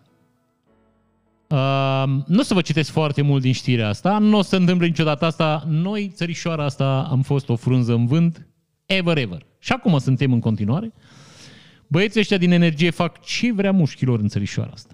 Absolut ce vrea mușchilor, nu a fost nimeni vreodată să-i oprească. Vă dau un exemplu foarte simplu. Cred că suntem singura țară din lume în care tu nu poți să vinzi o casă dacă nu-i plătită factura la gaz, curent și apă. Din lume. Frățioare, nu cred că suntem. În orice țară din lumea asta, te duci și cumperi o proprietate, facturile la gaz, la apă și la curent sunt problema fostului proprietar. Tu poți să cumperi proprietatea fără stresul ăsta. La noi nu poți. La noi, dacă nu-ți plătite, trebuie să le plătești tu când cumperi. Așa e în tenis. Dar asta pentru că oamenii ăștia au o putere absolut incredibilă. Deci oamenii din energie de la noi, sunt niște băieți, cum le zicea Nea Băsescu, niște băieți deștepți, care fac ce vor. Așa cum vedeți, după ce s-a liberalizat piața, cresc prețurile în dragi, nefiind corelate cu prețurile de pe piața externă. Ca să ne înțelegem, prețurile pe piața externă nu cresc în, în ritmul și la nivelul la care au crescut în România. Noi avem acum costuri la energie și la gaz, cred că printre cele mai mari din Europa. Pentru că, vă repet, suntem o, e o adunătură de băieți șmecheri. Consiliul Concurenței e o glumă sinistră, care nu face absolut nimic. Drept urmare, Cine să plătească, mămică? Ține, ține să plătească. Noi o să plătim, că noi suntem proști. Aia zic. Bun. Deci, practic, nu o să se întâmple absolut nimic, domnul ministru al energiei. Niciodată ever pe planetă nu o să faceți nimic. Așa cum nu faceți nici cu facturile alea din potrivă. În loc să-i pună pe furnizorii de energie un pic cu botul pe labe, să votează acum o lege ca să ajute cetățenii care n-au bani să-și plătească facturile la energie. Ceea ce, iarăși vă spun, creează un, un nou precedent psd Că asta era schema PSD-ului ca să aibă o masă de cetățeni săraci care să-i voteze. Asta era și discuția. Vrei ajutor de, era ajutor de încălzire. Pe vremuri, nu știu că mai există și acum. Dacă aveai venituri mici pe familie, te duceai la primărie și îți dădea un ajutor de încălzire. Dar de fiecare dată când se semna hârtia aia, îți aminteau, bă, dacă nu votezi cu PSD-ul, la anul nu mai primești. Și românul ce știe, frățioare? Păi ăștia îmi dau o reducere. A, înseamnă că îmi dau niște bani. Păi pe ăsta votez, că ăștia buni. Ăștia țin cu mine. Înțelegi? Așa funcționează sistemul. Ei, noi acum, cu șmecherica asta, au crescut un pic prețurile, hai să ajutăm pe băieții care nu pot plăti, noi nu facem altceva decât creăm o nouă generație de cetățeni captivi care o să trească să facă ce spune primarul. Că dacă nu, nu o să mai primească bănuțe și așa o să trească să plătească din buzunarul dânșilor. Pe de altă parte, uh, exact cum s-a întâmplat și data trecută, foarte mulți din băieții ăștia care să primească ajutoare de la stat, vă zic asta iarăși din experiențe personale, nu am fost eu, dar știu, sunt interlopii care n-au venituri. Băieții ăștia care schimbă valută, vând mașini, fac chestii, îi primesc ajutoare de la stat că sunt oameni fără venituri. Ei au mașini, au 3-4 mașini pe numele lor, de în total 150-200 de euro, 300 de euro. Are casă de 500 metri pătrați, dar el primește și ajutor de la stat, că nu are bani de încălzire, știi? Vă mai dau un exemplu așa, o paralelă. În Germania, dacă intri în șomaj și ai mașină mai scumpă de 7000 de euro, nu primești șomaj. Adică statul german nu-și dă șomaj dacă tu îți permiți să ai o mașină mai scumpă de 7000 de euro. Dacă vrei să primești șomaj, trebuie să-ți vinzi mașina scumpă și să-ți cumpere o mașină până în 7000. Așa funcționează un stat normal, care nu încurajează furtul și statul acasă. Altă discuție. Bun. Șoferul unui McLaren a pierdut controlul asupra volanului și s-a izbit cu putere de peretele metalic. de zic că s-a izbit cu putere. De zic că s-a izbit uh, finuț așa. De peretele metalic dintre cele două sensuri de mers. Așa. O mașină e 200.000 de euro. Acum nu vreau să vă contrazic, dar un McLaren, din când cât știu eu, din cunoștințele mele, e mai mult de 200.000 de euro. Așa arată, puțin șifonată mașinuța și zice în continuare, s-a izbit cu putere de peretele metalic. Practic ce se întâmplă aici? Băiatul mergea cu viteză foarte mare, așa zice toată lumea. Nu o să știm niciodată cât, că la noi pe autostrăzi nu sunt radare. Și uh, afară ploua. Și aici avem combinația perfectă, o șofer care nu se pricepe, mașină foarte puternică și drumuri din România. Autostrăzile din România pe care apa stă. Iarăși vă spun din experiența personală, pe nicio altă autostradă din lumea asta nu stă apa. Că sunt calculate niște unghiuri să se scurgă apa de pe autostradă, la noi nu. La noi mergi pe autostradă și sunt belți din când în când. Care, iar nu știu dacă știți, belțile sunt moartea mașinii. Dai cu mașina roată, ca și cum mai merge pe gheață, mai ales la o anumită viteză. Mai ales dacă mai și frânezi un pic. S-a terminat, mă află. Asta cred că s-a întâmplat cu băiatul ăsta, eu fugi puțin spatele, neavând experiență poate necunoscând mașina, o dat într-un părete și și-o îmboțit, nu e așa, bolidul de lux, că există și boliz uh, pentru mase. Asta. Ok. Uh, asta vă ziceam eu, cetățenii ăștia aș vrea să nu-i văd pe drum. N-aș vrea să mă întâlnesc cu ei. Nu mă gândesc ce s-ar fi putut întâmpla dacă din viteză sărea peste parapet și dădea într-o altă mașină care venea pe contrasens. Care ar fi murit, nu e așa, ca și curcile în gard, fără să știe ce i-o lovi vreodată. Domnul Oprișan s-a însurat cu fosta secretară pe care a făcut-o directoare la Consiliul Județean Vrancea. Familia tradițională pesedistă, el 56 de ani, ea 37, împreună au trei copii din căsătoria anterioară. Acum vreau să vă spun ceva. Știrea asta am ales-o dintr-un simplu motiv, doar pentru că mi-am și de familiile regale. Deci exact așa funcționau cu 200 de ani familiile, eh, familiile regale în Europa. Exact așa era. Erau niște băieți care, cum să zic, aveau niște privilegii că erau născuți regi și din când în când mai alegeau câte o muritoare din popor așa, mai știi? Și mai făceau pe acolo câte o prințesă, câte un prinț. Ei, zice așa, Marian Oprișan, 56 de ani, s-a însurat duminică 22 august cu Mihaela Arbănaș, 37 de ani. Cei doi sunt colegi de multă vreme la Consiliul Județean. El este vicepreședinte, fu, fu președinte până acum. Ea este șefa Direcției de Dezvoltare și Promovare. Acum, dacă e să mă întrebați pe mine, e normal să fie șefa Direcției de Dezvoltare și Promovare, că femeia când s-a angajat prima oară era secretar. Fu secretarea dânsului, dar datorită abilităților dânsei, pe plan profesional, bineînțeles, nu vorbesc aici de alte chestii care vă trec vouă în cap. Femeia s-a dezvoltat și a promovat. Deci femeia a urcat în ierarhie și iată, nu e așa, a ajuns direcția șefa Direcției de Dezvoltare și Promovare. Cine putea fi mai promovat și cine putea fi mai, mai potrivit în acest post decât o femeie care o pornit de la secretară și a ajuns șefa Direcției de Dezvoltare și Promovare. Ea s-a dezvoltat și s-a promovat. Înțelegeți? Bă, e, pur și simplu, ea trebuie să fie. E exact funcția care se potrivește. N-are nicio legătură cu faptul că dânsa, bănuiesc că întreținea relații, hai să nu, intime, da? Relații intime cu domnul Oprișan. Pentru Mariano Prișan este a doua căsătorie oficială, după ce în anii 90 a mai fost însurat cu Ofelia, o ingineră textilistă de care a divorțat în 2003. Mie când zici ingineră textilistă, mi se pare că o înjură. Fă textilistă. Ești o textilistă. Ok. Și acum urmează o telenovelă. Deci, na, pe lângă, repet, familia regală, avem telenovela din familia regală. Deci acțiunea se petrece undeva într-o uh, țară exotică, unde uh, la palat se întâmplă următoarele lucruri. Oprișan a mai avut relații de lungă durată, fără inel, cu Lucreția Dumbravă, soția șoferului său, devenită între timp soția actualului primar al, al orașului Focșan. Ei, Lucreția! Așa. Și cu Lucreția Nădrag. Aici Lucreția bănesc că e un nume comun la ei în zonă. Nădrag înseamnă pantalon în caz că nu v-ați prins. Deci, Lucreția Pantalon, cu 25 de ani mai tânăr decât el, plasată de baronul de Vrancea la autoritatea de supraveghere financiară, cu un salariu de 20.000 de lei pe lună. Oprișan are din prima căsătorie o fică, absolventă de drept, noua lui soție, Mihaela Arbănaș, are și ea din prima căsătorie un băiat șofat. Tată celor doi copii și fostul soț al proaspetei doamnei Oprișan este Romeo Vasilescu, președintele PSD din Comuna Suraia. Frățioare, ăștia să ard între ei. Deci acolo, înțelegi, la Nea Oprișan în curte acolo, frățioare, îi un am al mai știe nimeni. Soția fostului șofer, care acum e soția primarului, și soțul ei, fostul primar, care a fost ologodit cu, înțelegi, care are doi copii cu... Bă, ăștia de la Sclava Izaura, vă jur, dacă vin și stau la Neoprișan acolo un pic în localitate, bă, își taie venele. Să sinucid de, de, cum să zic, complexul de, de uh, impostorului. Își dau seama că o, o făcut Sclava Izaura, e praf de pușcă, e zero, e nimic față de ce se întâmplă în Neoprișan live, înțelegi, acolo în teritoriu. Bun. Nu vă mai citesc foarte multe lucruri. e foarte complicat ce se întâmplă acolo, dar Vă repet, Nea Oprișan în sfârșit și-o găsit, nu e așa, iubirea vieții lui și uh, s-o liniștit, cred. Nu? Deci cred că răsuflă uh, ușurați oamenii din zonă care...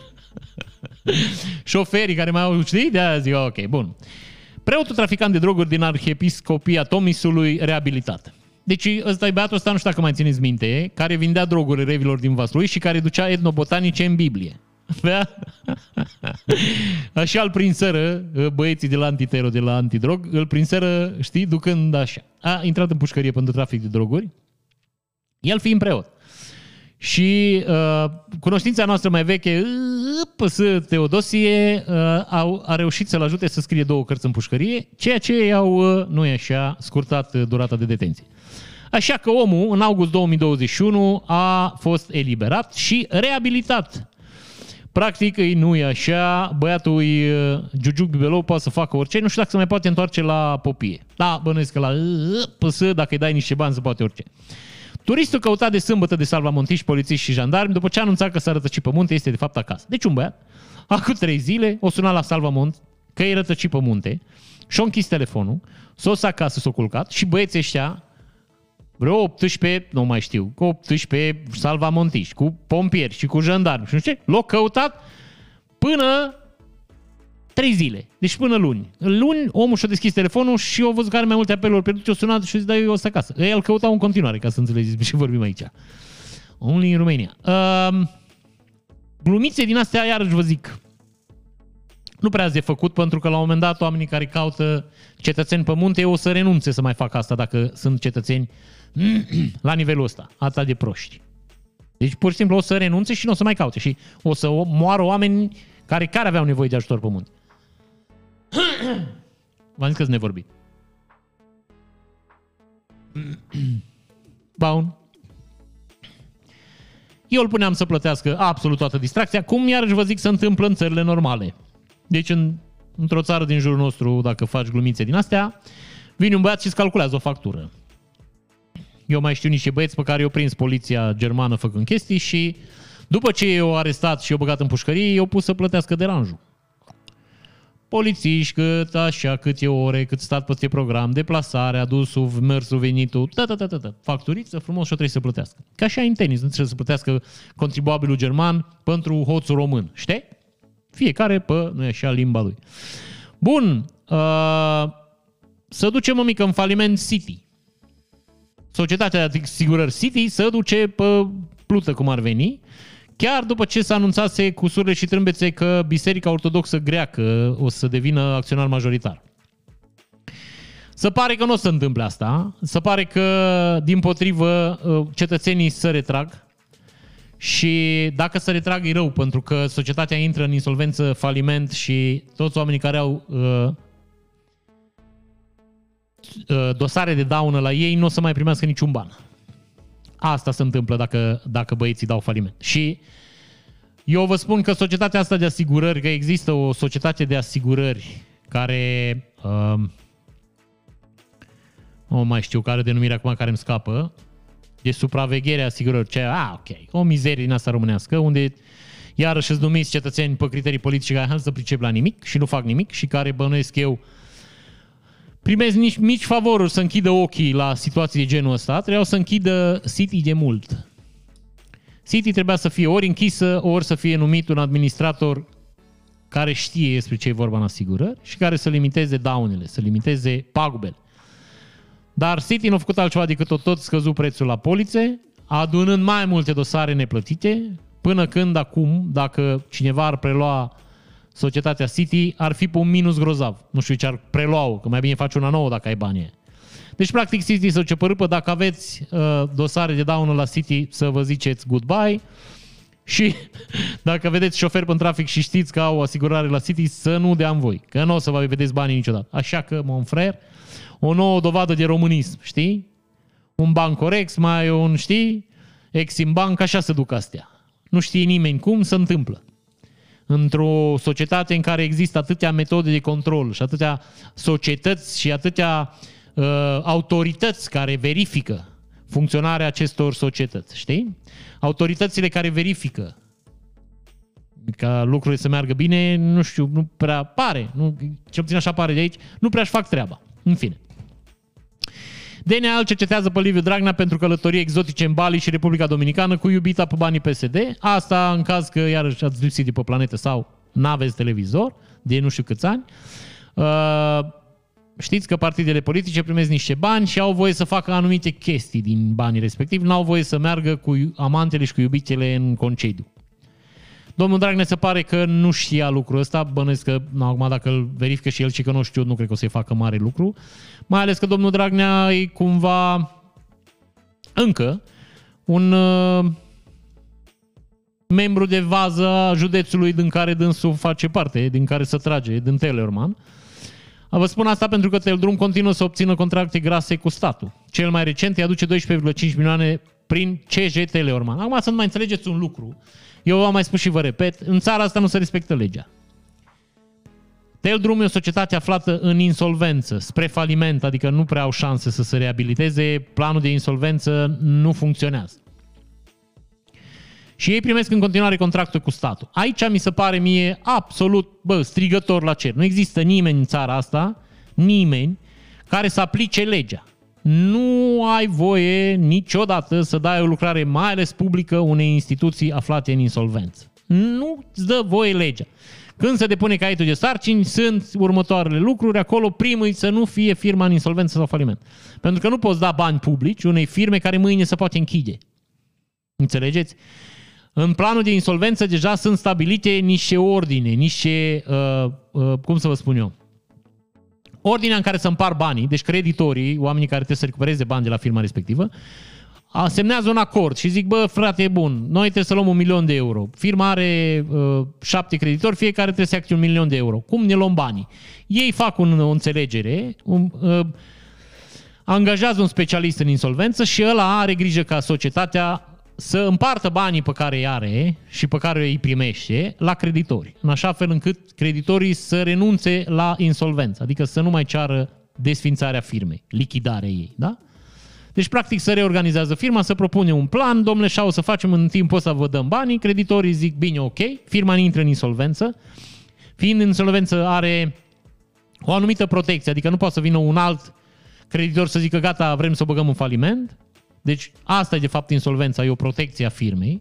Bineînțeles, ă, pe de o parte o protecție, pe de altă parte te obligă sau obligă firma respectivă să urmeze un anumit ă, plan, da, stabilit, vă repet, din înainte, dar uh, firmele în insolvență nu au niciun fel de credibilitate în fața nimănui, nici în fața unei bănci și nici în fața unei instituții publice. Pentru că firma în insolvență mâine poate să dea faliment, pentru că în momentul în care ai ajuns în insolvență, ceva clar îi putre de acolo. Ori putreziciunea aia poate să se întâmple mâine, poți să nu mai încasezi bani. Și atunci ai închis firma și ai plecat acasă. Ori niciun fel de autoritate publică nu are voie, repet, nu are voie legal să antameze lucrări cu o societate de genul ăsta. Pentru că nu există niciun fel de certitudine că lucrarea, că societatea o să-și termine lucrări. Bineînțeles, având în vedere că e drumul lui Dragnea, care Dragnea știți că el are sute de milioane pe bani, pe persoană fizică, are o poprire pe 100 de milioane, banii lui. Bugetar român, care lucra numai la stat toată viața lui, are poprire pe 100 de milioane și trăiește în continuare în lux. Înțelegeți? Ok. Deci, Ei au bani, asta știe toată lumea că au bani, dar legal n-ar trebui să primească lucrări. Ei primesc în continuare lucrări. Uite, anul trecut au primit stați așa că vă zic, anul trecut au primit 7 contracte și anul ăsta au primit 4 contracte. Uh, anul trecut, în valoare totală, 136 milioane de lei. Asta înseamnă vreo 35 de milioane de euro. Bă, nu-i rău. Știi? Nu-i rău. Bun, Aia zic, bine ar fi dacă am reușit măcar o dată, știi? Măcar o dată să respectăm și noi legea în țara asta. Ce în mână nu-i minciună, economia României este dependentă de cash, practic românii au mai mult cash decât au bani în conturi. Numărul, uh, numerarul în circulație e 92 de miliarde de lei. Uh, practic zice uh, acest studiu pe care îl citim pe Mediafax că 41% din banii care sunt în circulație în România sunt pe carduri. Aici uh, eu vă mai spun și vă repet, numai statul de vină. În primul rând, popririle astea care se pun de foarte multe ori abuziv pe conturile românilor pentru diverse chestii, popriri puse și de statul român și de alte firme, sunt firme care, de exemplu, vă dau un exemplu, TBI-ul, care ei au uh, executor și tot ce trebuie ei, nu mai, ei nu se mai duc la proces. Ei, dacă nu le-ai plătit ratele sau fac ei o șmecherie, cum face TBI-ul de obicei și îți mărește ratele ei îți pun poprire pe conturi ei singuri. Ei nu mai trebuie să-i dai în judecată, nu mai trebuie să meargă la executor, ei au tot ce trebuie, iau in-house. Ei și-au făcut ei ce au nevoie, înțelegeți? Abuzurile astea, că astea sunt niște abuzuri, de fapt, duc la o neîncredere în sistemul bancar per total. Exact cum v-am mai spus și mai târziu, când lumea era îngrijorată că românii nu-și țin banii pe carduri. Românii au început să-și țină banii pe carduri când băncile au renunțat la comisioane care, iarăși, dacă îi să mă întrebați pe mine, și acum ați destul de mari față de ce se întâmplă în țările civilizate că românii plătesc o groază de comisioane, chiar dacă s-a ascunse, românii plătesc o groază de comisioane la carduri, să știți. Asta iarăși duce la neîncredere în sistemul bancar, înțelegeți? Adică eu zic că statul ar trebui să facă două lucruri. Unul ar trebui să îngrădească puțin cetățenii care abuzează de poziția lor pe piață, genul firmelor astea care dau credite rapide, și doi la mână ar trebui să mai elimine din taxe. Ar trebui să oblige băncile să lucreze mai moderat. Pentru că, iarăși vă spun, trebuie să fii prost dar prost rău să nu înțelegi că dacă fiscalizezi banii care sunt în, în România în circulație, statul încasează mai mulți bani. Deci trebuie să fii prost să nu înțelegi asta. Dacă 41% din bani sunt pe card și 59% din bani sunt la negru, e 60% din bani, e, nu se știe sigur. Credem că e 60% din bani. Dacă ar ajunge pe carduri, ar fi fiscalizat. Că oamenii ar trebui să, să explice, bă, dar tu de unde ai bani? Oamenii care primesc chirii, care uh, vând mașini, care fac șmecherii. Ei ar trebui să-i fiscalizeze, să-i bage pe card. Înțelegeți? Statul ar trebui să lupte, ar trebui să, din potrivă, să-ți facă cât mai ușor accesul. Ar trebui să te ajute să-ți ții banii pe card, în loc să ții banii în numerar. Tocmai în ideea că banii s-ar fiscaliza, că în momentul în care apar pe card, există o evidență, știe toată lumea despre ce e vorba în propoziție. Bineînțeles că o, o brumă de cetățeni care fac chestii ilegale nu o să țină banii pe care niciodată. Un băiat care vinde droguri sau cea. Dar eu mă refer la restul cetățenilor. Dacă le-ați oferi o protecție și taxe mici sau zero. Mă refer aici și la firme, să știți. Bă, s-ar schimba puțin dinamica. Asta e părerea mea personală. Bun. Patru turiști maghiari au rămas blocați pe un drum forestier din Argeș, unde au fost ghidați de GPS. Bă, și GPS-ul luptă pentru noi. Glumesc. Uh, cetățenii, v-am ales știrea asta să vă spun că am pățit-o și eu. Mergeam la Sibiu și GPS-ul m-a anunțat că a găsit un drum mai scurt cu 30 de km și m-a băgat pe un drum care din asfalt s-a făcut piatră, din piatră s-a făcut pământ, din pământ s-a făcut iarbă și la un moment dat eram în mijlocul, pe o creastă de deal, la vreo 30 km de drumul național, uh, într-un lan de grâu. Frățiori, în mijlocul anului de grâu, GPS și-a merge înainte că ești bine, nu exista niciun fel de drum acolo, dar băieții de la Google știau ei ceva ce nu știam noi. Și lângă noi era o stână, unde eu vă jur, oamenii aia nu văzuseră mașină până atunci. Deci au ieșit să ne ajute să ieșim de acolo, au venit oamenii să ne ajute și unul dintre ei nu văzuse mașină. Deci acolo am ajuns noi, de parte de civilizație. Deci am, am ajuns într-o zonă a țării unde oamenii nu văzuseră mașini. Aia zic, am pățit și noi. A, ca să înțelegeți că noi români suntem o nație de oameni săritori, au venit niște băieți cu un tractor și o tras. Eu scos de acolo. Uh, nu e așa, iată un exemplu de colaborare și uh, înțelegere între popoare. Deci noi avem, se vede clar că nu avem nici cu ungurii, că altfel erau și acum acolo. Un experiment foarte frumos Adică nu-i frumos el, experimentul, dar interesant făcut de domnii, de cetățenii, de ziariști de la Libertatea, drumul crucilor. Sunt 564 oameni, s-au dus și au numărat toate crucile de pe drumul național 564 între București și Bacău. Arată cam așa. Interesant, nu? Deci oamenii au făcut poze și au pus pe GPS unde fiecare cruce de pe zonă. Sunt 564 de cruci pe DN2 între București și Bacău, mai multe decât cele 550 de borne kilometrice dus întors. Bineînțeles că crucile astea nu sunt într-un an, nu s-au întâmplat într-un an atâtea decese, dar sunt foarte, foarte, foarte multe decese pe drumurile țării. Tocmai pentru că avem șoferi care merg cu viteză, tocmai pentru că nu avem drumuri. Nu avem drumuri rapide, nu avem drumuri cu separatoare de bandă, nu avem condiții de mers cu viteză. Din păcate, cetățenii nu înțeleg asta în țară. Bun, uh, cam atât vreau să vă. E o știre destul de morbidă, n-aș vrea să insist, pentru că, în general, nu știu dacă ați observat, încercăm să menținem un tonus mai pozitiv la emisiunea asta. Mai pe pozitiv, așa. Optimism, optimism, optimism. Uite, iată o știre iarăși optimistă. Kilometrajul mașinilor second-hand din orice țară UE e mai ușor de verificat. Rarul se va putea conecta la bazele de date din străinătate. Excelent! Cea mai bună veste pe ziua de astăzi. Este un scris mic acolo. Știi când te duci la bancă și este un scris mic? Ei, iată și aici este un scris mic și este uh, următoarea discuție. Peste 2-3 ani. Atâta durează conectarea rarului la serverele uh, poliției din altă țară. Știi? 2-3 ani. În 2-3 ani nici nu cred că o să mai fie mașinile alea. Adică cred că mașinile, kilometri dați înapoi, nu o să mai existe.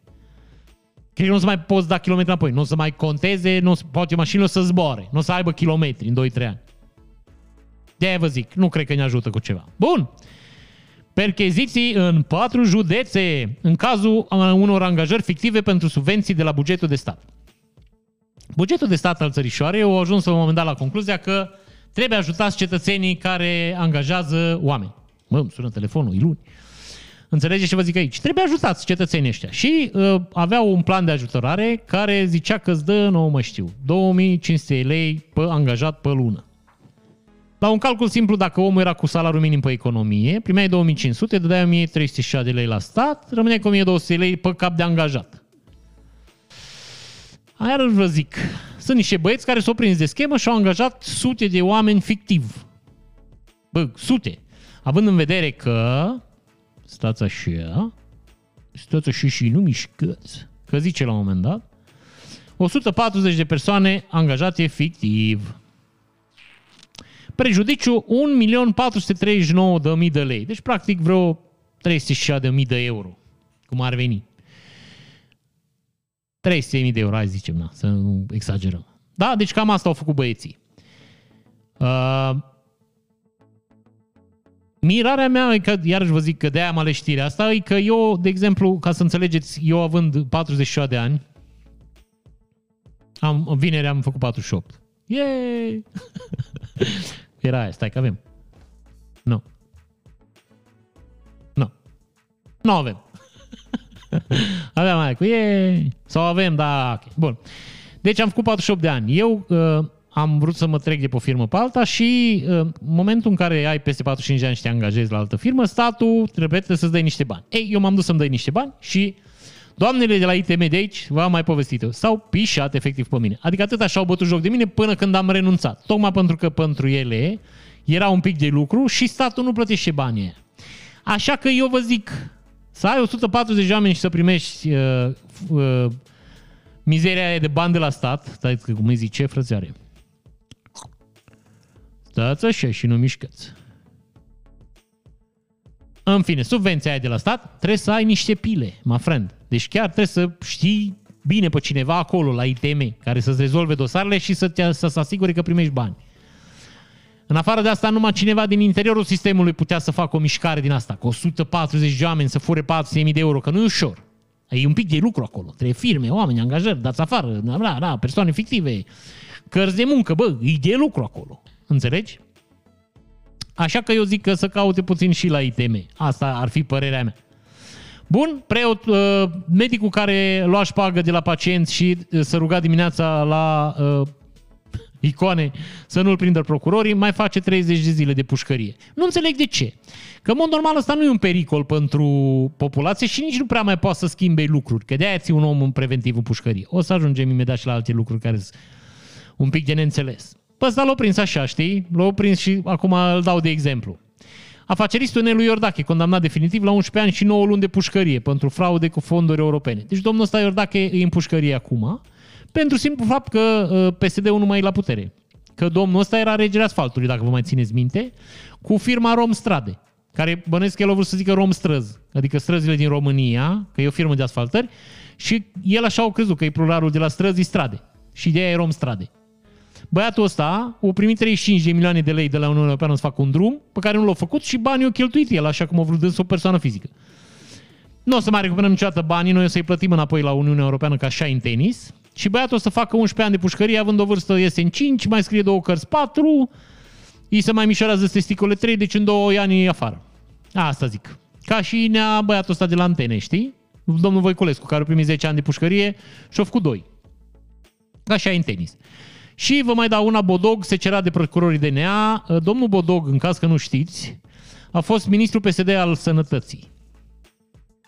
Știu că nu aveți televizoare, nu știți, dar domnul Bodog a fost ministru sănătății și vezi, doamne, l-au secerat uh, băieții de la DNA că l-au prins că și ăsta și-a dusese amanta un an la lucru, ca v-am zis că știi, americanii au ziua în care ți aduci copilul la lucru și România au PSD și au ziua, anul în care ți aduci amanta la lucru. Și el a semnat și statele de plată, atâta minte poate să aibă, 12 luni pentru salariul doamnei. Pagubă totală 75.000 de lei. 75.000 de lei, eu cred când psd și aude 75.000 de lei uh, furați de la stat, eu cred că, băi, li se face grețică, mă. Eu cred că la sumele astea lor, efectiv, li se face grețică. Ei, nu știu, cum am vorbit noi de 10 bani, cred că e. Așa, așa e pentru ei suma asta, 75.000 de lei. Ba. Să trecem la lucruri un pic mai serioase.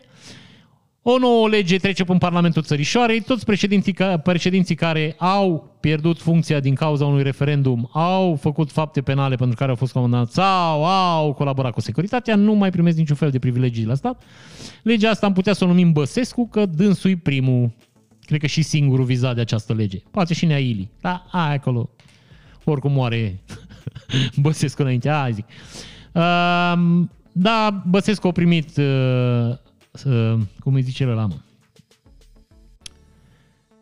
Frățioare, că îmi scapă cuvântul acum. Dar mi-amintesc, stați așa. Uh, o primit calitatea de lucrător al securității. Deci, o, justiția română a declarat că Nea, Nea Băsescu o colabora cu securitatea, a fost securist. Nici nu avea cum să fie altfel că nu putea ieși din țară dacă nu era securist. Asta e altă discuție și nu dădea în gât pe unul și pe altul. Așa, uh, statutul de colaborator, mămică, așa, uh, dar dânsul făcut recurs, vezi, doamne, da, de da, eu mai lungește vă 2-3 ani, dar în principiu nu prea are ce să schimbe aici, vă repet, 100% Băsescu a fost securist. N-are cum. O oră și 22 de minute este bine. PSD sector 1 dat în judecată pentru datorie de 375.000 de lei de către un trus de presă, 41 de materiale proto-Tudorache publicate în campanie, dar nemarcate ca publicitate. Deci, uh, niște băieți, o agenție de publicitate, care vinde publicitate pentru Gândul, Cancan, ProSport, stați așa că vă mai zic, că sunt mai multe. Go for it. Astea vi le, vi le zic din, din memorie. Așa ceau.ro. Deci gândul, Cancan, Prosport, Ceau și Go for it, da? Dau în judecată PSD, adică pe domnul pe Nea... Stai, cum îl cheamă pe Tudorache. Da? Băiatul la care, care își cumpăra diamante din banii de la sectorul 1, PSD-istul Tudorache, că nu i-au plătit niște sute de mii de euro. Știi? Că i-au avut un contract de 200.000 de euro să-i facă reclamă. Eu, dacă aș fi judecător acum, într-adevăr, eu dacă aș fi eu, eu aș zice, da, ok, trebuie să plătească datorie. Deci, Tudorache trebuie să-și plătească datoriile. Bă, au semnat un contract, uh, serviciile uh, prevăzute în contractul respectiv au fost prestate de uh, firma respectivă cu care semna PSD-ul contract, trebuie plătite. Ok, dă-le la aia banii, că nu-s 200 mii, că am înțeles că nu știu, vă 40 de mii au mai rămas, ok. Dă-le bănuții, da? Dar, pe de altă parte, a zice, ia dați voi bănuții la stat, că asta e publicitate electorală și vă mai dăm o amenduță de aceeași sumă. Înțelegeți ce zic eu aici? Că băieții de la PSD de aia nu, nu au plătit. Așa funcționează lucrările în tenis. Băieții de la PSD au zis, noi vă dăm 200.000 de euro să faceți o ilegalitate. Adică să faceți publicitate electorală fără să spuneți că e publicitate electorală. Vezi, doamne, sunt articolele voastre, uh, anchete de presă, da? Deci domnul, domnul de la Gându, da? Că e aici. Marele trus de presă, gând, Gându. Acum hai de la ceau.ro nu te aștepți. N-ai. La ProSport ce te aștepți? Că e în fotbal, Gigi Becali, semințe, astea. Bun. Dar gândul, my friend. Deci, n-ai marcat articolele ca fiind publicitate electorală, nu prea ai cum să mă dai în judecată când ți-am dat banii. Că tu, practic, dându-mă pe mine în judecată, te devoalezi pe tine. Adică tu recunoști că ai făcut o ilegalitate. Asta a fost calculul PSD-ului. Din nefericire pentru ei, din fericire pentru noi, iată că oamenii ăștia sunt atât de proști că și-au asumat și faptul că da, mă, ok, am făcut o ilegalitate, vrem să vă dăm în judecată. Și asta se întâmplă. Acum, vă repet, eu aș da banii băieților și pe aia le-aș da amendă mai mare un pic să se învețe minte. În primul rând să nu mai lucreze cu partide ca PSD-ul la modul ăsta și să nu mai facă ilegalități, că legea e lege în țară. Un șofer turc de autocar a vrut să-i dea 70, 700 de euro unui polițist pentru 800 de parfumuri contrafăcute. Uh, polițistul l-a acuzat de dare de mită. Uh, l-a acuzat pentru că să dă 1,5 euro pe parfum, să știți. Deci trebuia să-i dă 1000 și de euro, dar numai 700 îți dai seama că l-au fost jignit și l-au pur și simplu băgat în pușcărie. Adică și cu vrăjile astea. 700 de euro bani, bă. 700 de euro ea nu se trezesc dimineața, mă. Bun. Fostul șef al poliției Bacău, în caz că ați uitat, care fusese demis după scandalul de la Onești, când uh, bătrânul a omorât doi oameni într-un apartament, a fost numit șef de poliție în alt oraș, stați că vă zic acum unde, la Mehedinț. Deci pe IPJ Mehedinț este numit băiatul ăsta care a fost dat afară data trecută. Practic ăștia de la poliție n-au, n-au mai mult. Au un număr restrâns și dacă îl dau afară într-o parte trebuie să-l angajeze în altă parte că să dezechilibrează sistemul. Știi? Și bănuiesc că pe ăla de la Mehedinț l-aduc la, știi, la Onești, la Bacău acolo și a terminat problema, nu avem stres.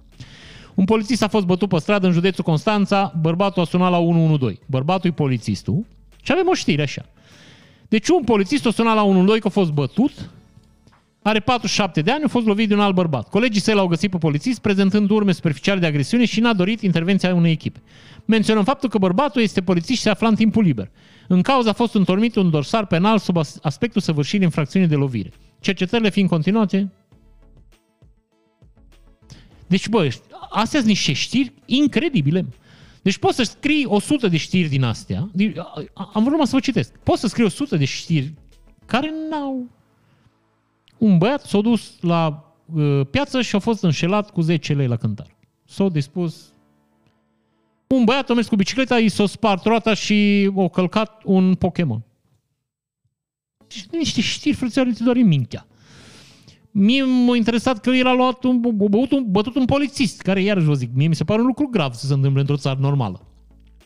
Cum, de exemplu, uite, băiatul ăla care a dat un pumn unei polițiste, face pușcărie 24 de ore. Cred, cred că v-am mai povestit, la un uh, eveniment cultural, niște cetățeni s-au luat la trântă, au venit poliția și unul dintre ei s-au gândit să de un pumn unei polițiste. Ce e iarăși interesant acolo, că iarăși de-aia v-am, uh, v-am ales știrea asta să vorbim despre ea, am ales știrea asta să vorbim despre ea, uh, sindicatul Europol ia o, o dă în lambada. Zice că Femeia a primit un pumn în nas pentru că, deși un membru de onoare al uh, poliției române și a făcut foarte multe chestii bune pentru comunitate și țară și poliție în general, poliția română nu s-a gândit niciodată să o trimită la cursuri de autoapărare și de negocieri.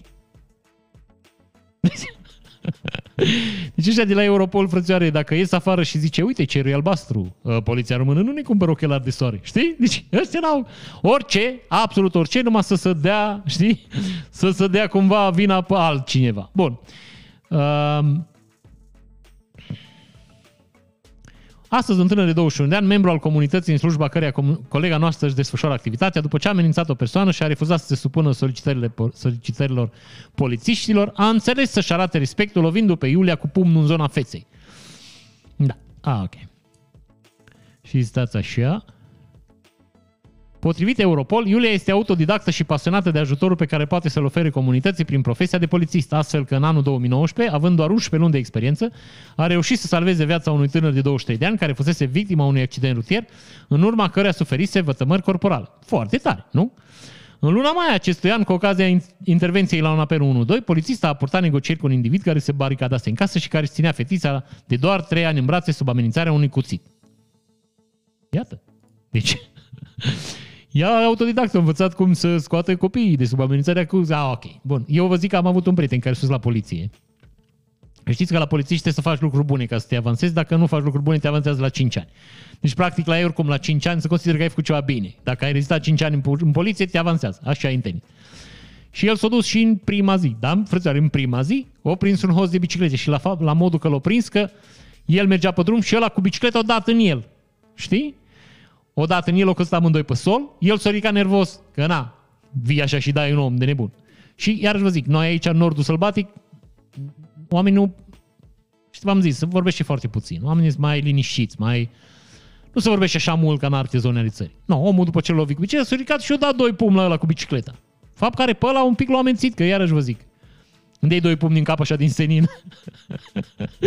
e foarte greu să conduci o bicicletă, știi? În timp ce îi dădea și al doilea pumn, nu pumnul care iarăși vă zic, contribuia masiv la năucirea cetățeanului, un alt cetățean din spate a strigat, prindeți hoțul, mi-a furat bicicleta. Oromul fiind la sol, v-am zis așa, ăsta l-a luat, l-a încătușat la poliție, în prima zi. Și l-a avansat în grad.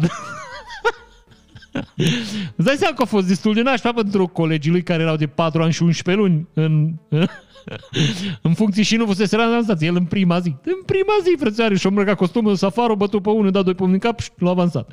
Aia zic. Așa e în poliția română. Sau, nu știu, nu zic că e un lucru rău. Foarte bine că se întâmplă asta. Bun. Și un cetățean urmărit de poliție în trafic, uh, uh, să înțelegeți, un cetățean a fost oprit de poliție, o refuzat să oprească și le-a arătat polițistilor un pistol. Urmată o urmărire ca în filme. Mie ca în filmele proaste, că aia vă zic, că în filmele normale mașinile merg cu viteză mare în, în România, cred că o să urmăresc cu 50 la oră. Dar, uh, din păcate, omul intra pe contrasens, dat într-o mașină și a murit. După ce s-au terminat cercetările, s-a constatat că cetățeanul avea o pistol brichetă. Deci, pur și simplu a murit, nu ieșea degeaba. Deci, practic, el nu avea o armă și dacă îl oprea poliția, mm, nu prea avea ce să-i facă. Așa a fost să fie. Și uh, una de pe plan local, procesul de corupție în care sunt inculpați șefii de poliție Viorel Donciu și Vasile Belea și consilierul județean de Filip se va judeca cu toți trei în libertate. Așa în tenis. Deci aia vă ziceam că bă, băiatul la care a furat bani de la pacienți și care se ruga îl țin în pușcărie și bă, băieții ăștia care o, o matricula mașini pe nașpa și uh, programau mașini la verificare mai repede pentru șmecherii orașului și care făceau șmecherii cu tot felul de acte oficiale în poliție, cu permise, cu absolut tot ce se putea face bani, da? Bă, băieții pe care i-au prins pe toți trei, da? De care v-am mai povestit eu în nenumărate rânduri că fac ce vor ei la, la poliție. V-am povestit. Iată că în sfârșit cineva îi leagă. Vor fi judecați în libertate. Practic, dacă îi să, să mă întrebați pe mine, nu o să niciodată. Deci o să o lungească vă 4-5 ani și după aia 0. Bun. Uh, un polițist de frontieră a încercat să scape de DICOT sărind pe geam, zice așa. În 18 a 5 a 2020, procurorii DICOT și ofițerii de poliție judiciară din cadrul, judiciară, din cadrul Serviciului de Combatere a Criminalității Organizate Satul Mare au efectuat două percheziții domiciliare. În urma perchezițiilor au fost găsite 17 plante de cannabis, 700 grame de materie vegetală uscată, muguri, ambalată în pungi, două instalații speciale pentru creșterea plantelor, dispozitive de climatizare, un cântar electronic de mare precizie. No? Aici eu iarăși nu sunt de acord. Nu știu dacă ați cumpărat armă în România, dar eu nu știu. că n-au cântare de mare precizie, frățioare, că e 0,7 gramul. Deci 0,7-0,8 primești. Eu nu știu ce cântare de mare precizie au, vă jur. Deci 100% nu e cântare de mare precizie. N-am alte probleme, n-am alte, nu, nu am alte obiecții la această știre. Nu e cântare de mare precizie, 100%. Așa. Două dispozitive de mărunțit, grindere și trei telefoane mobile. telefoane mobile avea și bunica mea, adică nu știu, asta trebuia... Oh, traficanții droguri au fost ridicate, trei, au fost găsite trei telefoane mobile. Păi, my friend, toată lumea are telefon mobil. Trei telefoane mobile, un ceas cu cuc și un tirbușon.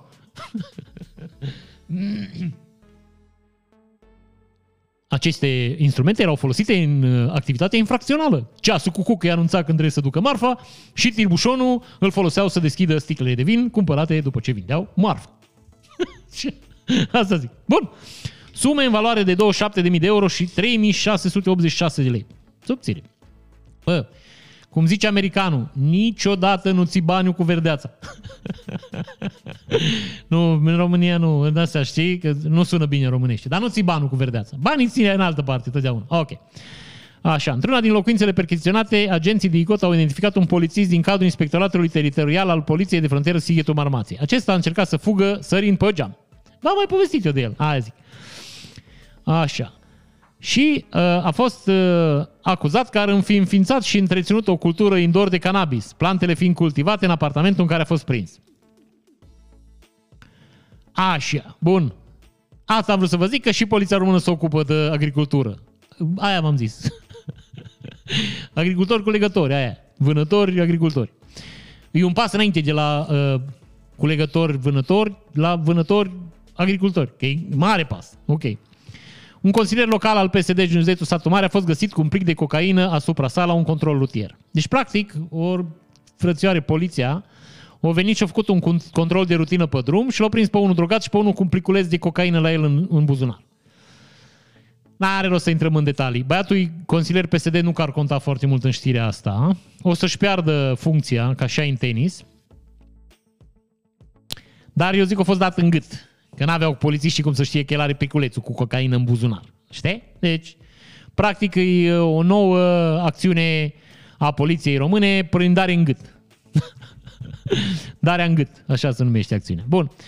Uh, și Tribunalul Prahova de... Stați așa încă nu se pronunță într-un proces care durează de șase ani, în care comisarul șef Marius Nicușor Rotaru, fostul condamnat al, condam, comandant al poliției orașului Mizil, a fost arestat în 2016 pentru trafic cu minor și favorizarea unor rețete de, rețele de prostituție. Inclusiv domnul e renumit cazul pentru că una dintre fete fugise din apartamentul în care țineau proxeneții, s-a dus la poliție și a depus o plângere și domnul a, a șters plângerea, a anulat-o, a rupt-o. Înțelegeți? În țara asta trăim, my friend. Asta face poliția română. Și uh, după ce s-au întâmplat toate astea, dânsul cerea favoruri sexuale la rețeaua de proxeneți. Ce e și mai interesant e că cetățenii care au fost arestați și judecați, nu dânsul, că dânsul e polițist, el e judecat altfel, poate îl mută pe alt post, uh, dar cetățenii care au fost arestați și condamnați pentru proxenetism deja sunt liberi. Au ieșit din pușcărie. Înțelegeți? Deci atât au durat procesul că ei deja au fost arestați, băgați în pușcărie, condamnați, tot, ce au făcut, i-au scos afară cetățeni liberi și el încă nu a fost condamnat. Justiția încă nu s-a pronunțat, că la noi se pronunță mai greu. Are probleme, justiția română are probleme cu pronunția. să pronunță foarte greu. Mai ales în cazuri din astea în care îți băieți din sistem. Mai ai un polițist, mai ai un... Știi? Din ăștia, de-a lor. Bun, și un băiat de 15 ani o picat cu trotineta în drum, a venit poliția, l-a săltat, n-avea cască și era beat. Ce ai făcut în tinerețe? Ce să fac? M-am dat beat fără cască cu trotineta și am picat în oraș, m-au prins poliția și m-a arestat. Asta a făcut în, în tinerețea dânsului. Hai că mai avem un pic. Două din Coviduțu, așa, Creștere explozivă a cazurilor în ultimele 24 de ore, știți asta, nu are rost să povestim. Tulpina nouă face ravagii. Asta trebuie să le mulțumim băieților care nu au vrut să vaccineze. Așa e în tenis. O doctoriță de familie din Dâmbovița acuzată că a eliberat adeverințe false de vaccinare pentru 10 fotbaliști a fost plasată sub control judiciar, iar soțul ei acuzat că a instigat-o să comită faptele a fost plasat în arest la domiciliu. Eu vă spun asta că v-am spus, se întâmplă și în Baia Mare, se întâmplă peste tot. În, uh, s-a întâmplat și alt fenomen. În momentul în care erau vaccinuri doar pentru uh, medici în Baia Mare, eu știu concret foarte mulți medici care nu s-au vaccinat și care și-au vândut vaccinul pe sume între 200 și 500 de euro. Adică s-au dus la spital și-au luat vaccinul, că și-l fac ei acasă și l-au vândut, vă repet, sume între 200 și 500 de euro. Eu știu foarte mulți oameni cu bani din oraș care și-au făcut vaccinul înaintea mea care eu aveam dreptul să-mi fac vaccinul, că am diabet. Așa cum știți, așa e în tenis. Și povesteam cu oameni în floarea vârstei, sănătoși, fără niciun fel de problemă, care aveau vaccinul făcut și unul dintre ei mi-a explicat, simplu, o cumpărat vaccinul unui doctor. Așa să funcționează lucrurile în țărișor. Sau a unui asistent, în fine, n-are rost. Așa și în, uh, în piață au apărut uh, o rețea care vinde uh, documente care atestă în fals vaccinarea. Uh, Traficanții ne-au dat documente care să treacă de filtrele autorităților atât în țară cât și la frontiere. Certificatul vândut cu 100 de euro apare ca înregistrat într-un centru de vaccinare din capitală, iar serul fictiv administrat este Johnson Johnson. Poliția a deschis dosar penal în urma investigației realizate de Maria Moiș. Adică un jurnalist s-a dus și a făcut o investigație și au găsit niște băieți care vând certificate false de vaccinare. De ce n-ar vinde, zic. Bun, mai avem un picuț aici. Așa, doamna Șoșoacă, doamna Șoșoacă s-a dus la urși, ca să înțelegeți. Și uh, când s-a dus la urși, uh, s-a dus să ne explice de fapt că nu-i bine să stai cu urșii și erau să o mănânce urșii. Vă dau așa un pic. Ei, stai că se complică lucrurile aici. Nu știu de ce mi-apar așa multe chestii. Ah, ok.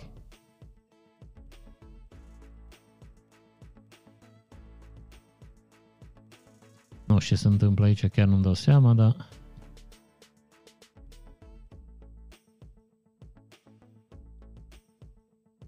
Cred că e ceva reclamă înainte de clip.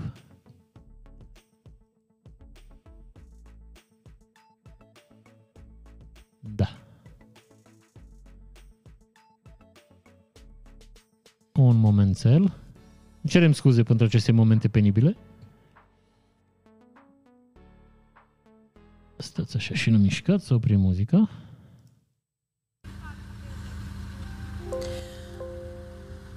Aici o vrut să zică ceva, dar s-a obținut. Și... Ia uite-l, Uite, Doamne, Doamne, ce Dumnezeule. frumușelul, Suntem mami, pe bă. Transfăgărășan.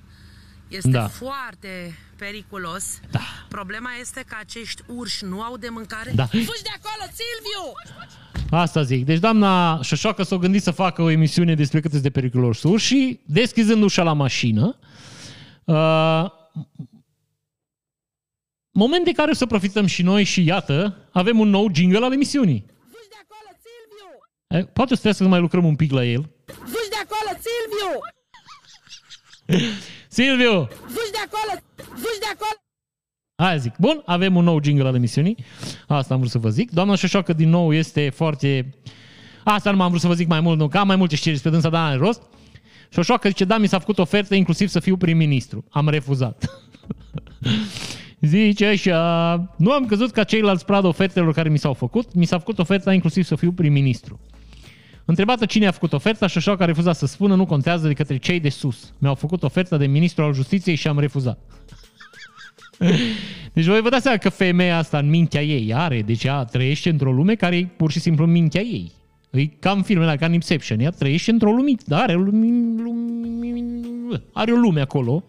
Fugi de acolo, Silviu! Avem celebru...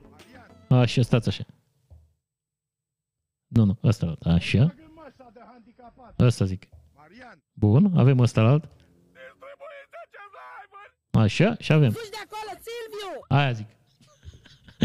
încet, încet umblem butoanele. Bun, ă, dân, ă, am terminat cu știrile din România, nu insistăm cu doamna Șoșoacă, doamna Șoșoacă e dusă rău, deci pe aia cei de sus au numit-o prim-ministru, au vrut să numească prim-ministru și ministrul al justiției. Deci, vă repet, femeia cred că deci cred că e bolnavă psihic, n-are rost. Deci știți ultimul scandal când s-a dus și noi lăsat pe aia să vaccineze și a făcut dosar penal și a zis că am, faceți mie dosar penal, păi voi nu știți ce înseamnă dacă intru eu în pușcărie, că dacă intru eu în pușcărie vă distrug pe toți, vă omor, eu sunt frățioare.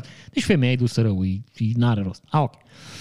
Bun, uh, Maia Sandu, președinta Moldovei, rupe malul, rupe jazzul, cum zice domnul Gojira. Uh, primul, uh, știți că o schimba legea la ei și la ei a intervenit o comisie care verifică alege, uh, averile magistraților și a parlamentarilor, a funcționarilor publici, practic. Primul condamnat, un, un judecător, șapte ani de pușcărie cu executare. Nu-i finală decizia, dar uh, așa începe. Pentru uh, că nu poate explica o diferență de 6.000 de lei moldovenești, care e cam 150.000 de euro. Nu. 150.000 de lei. Da, 150.000 de lei, vreo 30.000 de euro, da? Deci, dânsul nu poate explica diferența asta de bani. Deci, eu- el a, au avut venituri de un milion și ceva, au cheltuit două. 6.000 diferență, 7 ani de pușcărie. Aia mi se pare foarte drăguț și doamna Maia Sandu mai face o mișcare uh, foarte șmecheră, zice așa, a votat Parlamentul Moldovei, a adoptat legea controlului averilor pentru părinții, socrii și copiii demnitarilor. Deci, practic, toată lumea care e în legătură cu băieții ăștia trebuie să justifice averea. Nu-i ca la noi, vine mătușa Tamara și îți dă 2 milioane de euro. O bătrână care a locuit toată viața într-o garsonieră la etajul 7 într-un bloc la marginea Bucureștiului îți dă ție 2 milioane de euro. Așa, um, hai să trecem un pic peste chestiile mai așa. În Marea Britanie, prețurile la construcție depășesc cresc cu 20% acum, din cauza că nu există forță de muncă și nu sunt șoferi pe camioane. Lucru care era puțin de așteptat. Industria de construcții din Marea Britanie cere o derogare de la legea votată de Parlamentul Britanic care interzice migrația. Adică hai să ieșim din Europa că vin migranții și ne iau locurile de muncă, dar hai să facem o excepție să ducem niște oameni să lucrăm mai ieftin. Știi? să întorc uh, cum ar veni uh, lucrurile în defavoarea dânșilor. Trebuie să ne bucurăm pentru asta. O grupare compusă din următorii cetățeni. Cristian Cârpaci. Cum îl cheamă pe uh, mecanicul vostru? Cristian Cârpaci. Deci poți să te angajezi mecanicul în numele ăsta în România? N-ai cum. De-aia au plecat omul, cred că, din străinătate. Deci de-aia s-a dus. Îl cheamă și Leonardo. deci Alexandru Cârpaci, Leonardo Cârpaci, ăștia. Deci, dacă mai avea și un Michelangelo Cârpaci, era pe... Ah, ok. Adrian Stasiunas. Stasiunas și Cristian Cârpaci, Alexandru Covaci. Bun, deci băieții ăștia furau dube din Marea Britanie, le dezmembrau, le trimiteau în țară. 10 dube, nu, 20 de dube i-au prins cu luat. Băieții aveau și echipament care deconecta GPS-ul, practic intră la mai multe infracțiuni, pârnăică pe Britania. Poate îi bagă la lucru în construcții, că oricum în, în Anglia îți dă mult și lucru în folosul comunității. Poate îi bagă la construcții, să mai scadă puțin prețurile. Parisul de în 1 uh, septembrie îi uh, la pas să merge cu 30 de km la oră până localitate. Bineînțeles că toți cetățenii sunt indignați că la 30 de km la oră crește poluarea. Nu-i peste tot, pe uh, inelele exterioare să circulă cu 70 ca și până acum, pe Champs-Élysées să circulă cu 50 la oră, în rest cu 30, erau foarte multe zone din Paris în care se circula cu 30 și acum. Crește poluarea, dar uh, metoda o să fie mai eficientă că lumea cred că o să renunțe la mașini și, iar zic, ne îndreptăm spre mașinile electrice, așa că nu o să mai fie o problemă. Bun, un bombardier rusesc Su-24 s-a prăbușit după decolare, al patrulea luna asta, luna august cum ar veni. Oamenii sunt plan, îți hotărâ să schimbe flota. Așa. Florin Câțu anunță că România se alătură platformei Crimea, adică practic România nu recunoaște ocupația rusă în peninsula Crimea. E exact ce ne trebuia nouă, un conflict cu Rusia. Pe de o parte, pe de altă parte, cred că e încercarea Uniunii Europene de a pune între noi și Rusia încă o țară, adică să-i sprijinim un pic pe ucraineni să bată ei cu rușii în loc să ne batem noi. Cred că e un ordin venit de sus și domnul Câțu, iar vă zic, nu, nu putem să-l uh, bănuim că ia decizii înțelepte dânsul. Nu avem cum să-l bănuim de asta.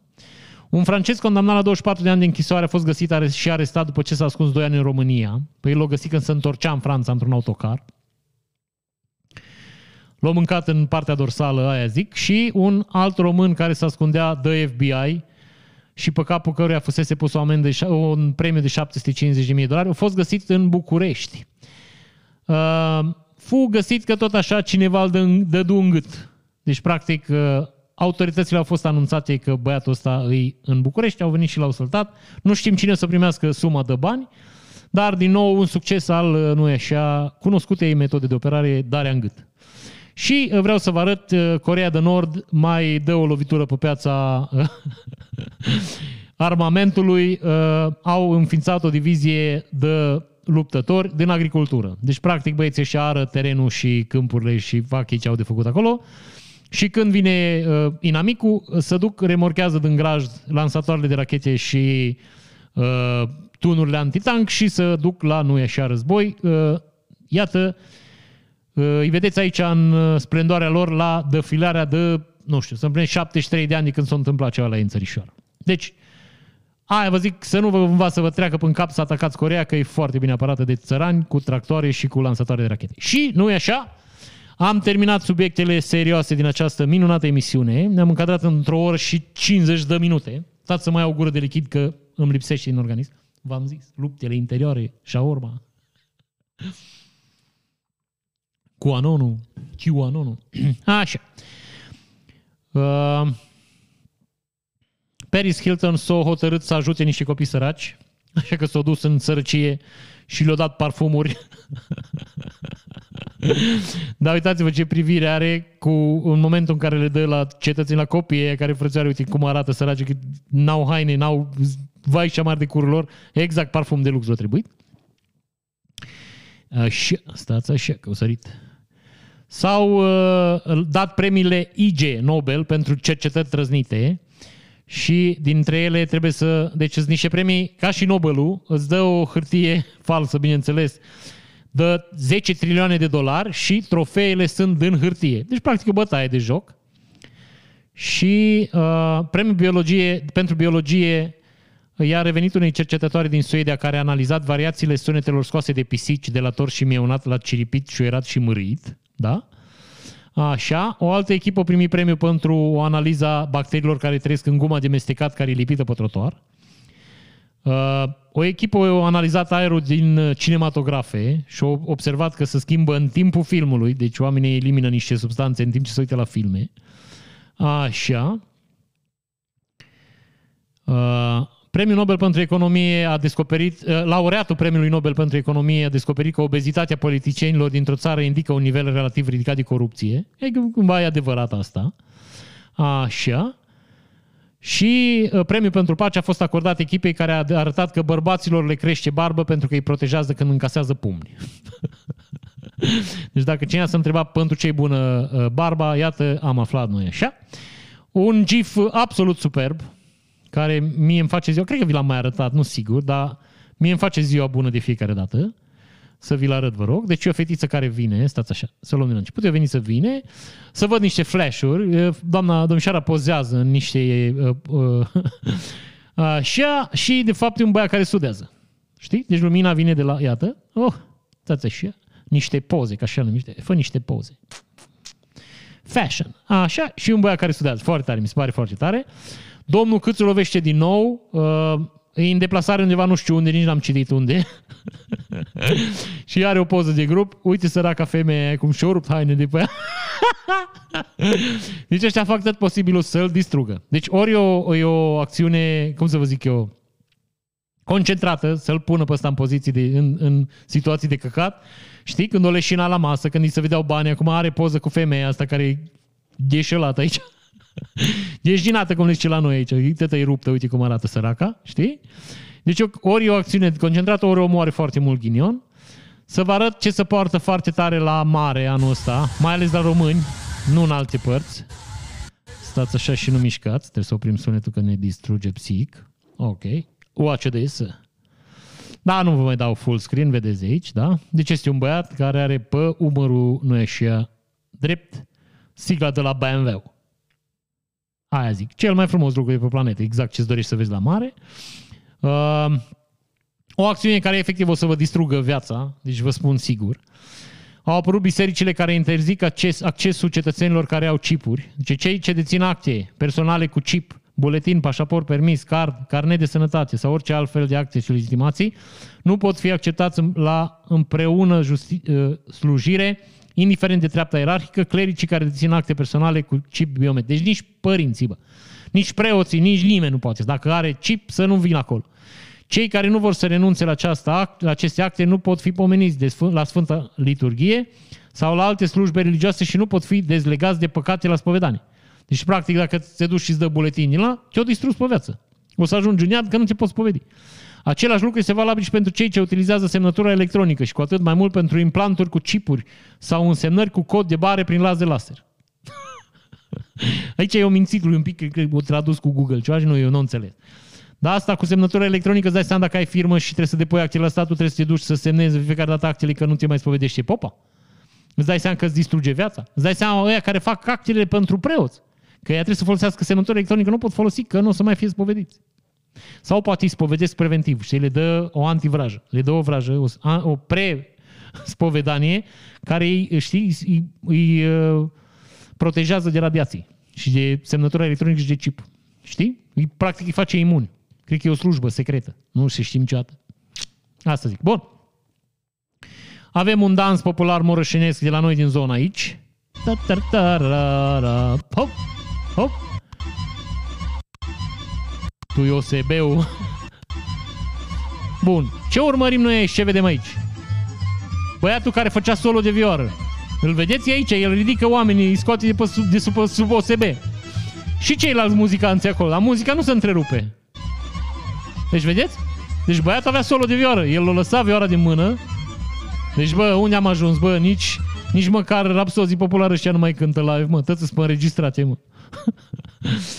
Așa, asta nu vă mai arăt că nu e așa de funny. Funny, eu funny. Stai că nu știu ce e asta. Mai am aici o clipuleț, nu știu despre ce vorba. Ah, ok, chiar trebuie să-l vedeți.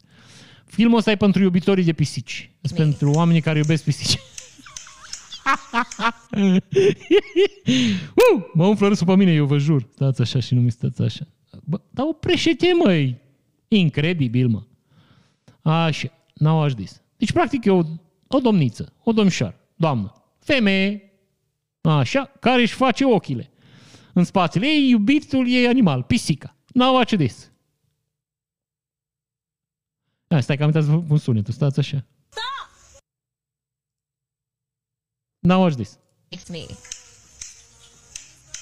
Dar cum sună, mă? It's me. me. Dar și ea stă, eu, adică nu știu, eu nu stă, eu la prima lovitură mă întorceam și vorbeam cu pisica. Bine, nu vorbeam. Aveam o discuție așa, aveam o... Ne contraziceam un pic. Uh, o să vă mai arăt un mic clipuleț luat de pe un site care se numește De ce bărbații trăiesc mai puțin decât femeile. Și o să înțelegeți de ce. Now watch this. Deci, aici vedeți, sunt niște băieți au pus o mașină pe două macarale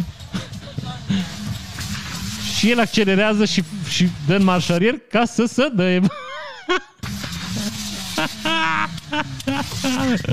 Atâta minte au bărbații. Deci ca să ăsta e nivelul. Deci altă dată când îi trimiteți la cumpărături, să vă amintiți de clipul ăsta.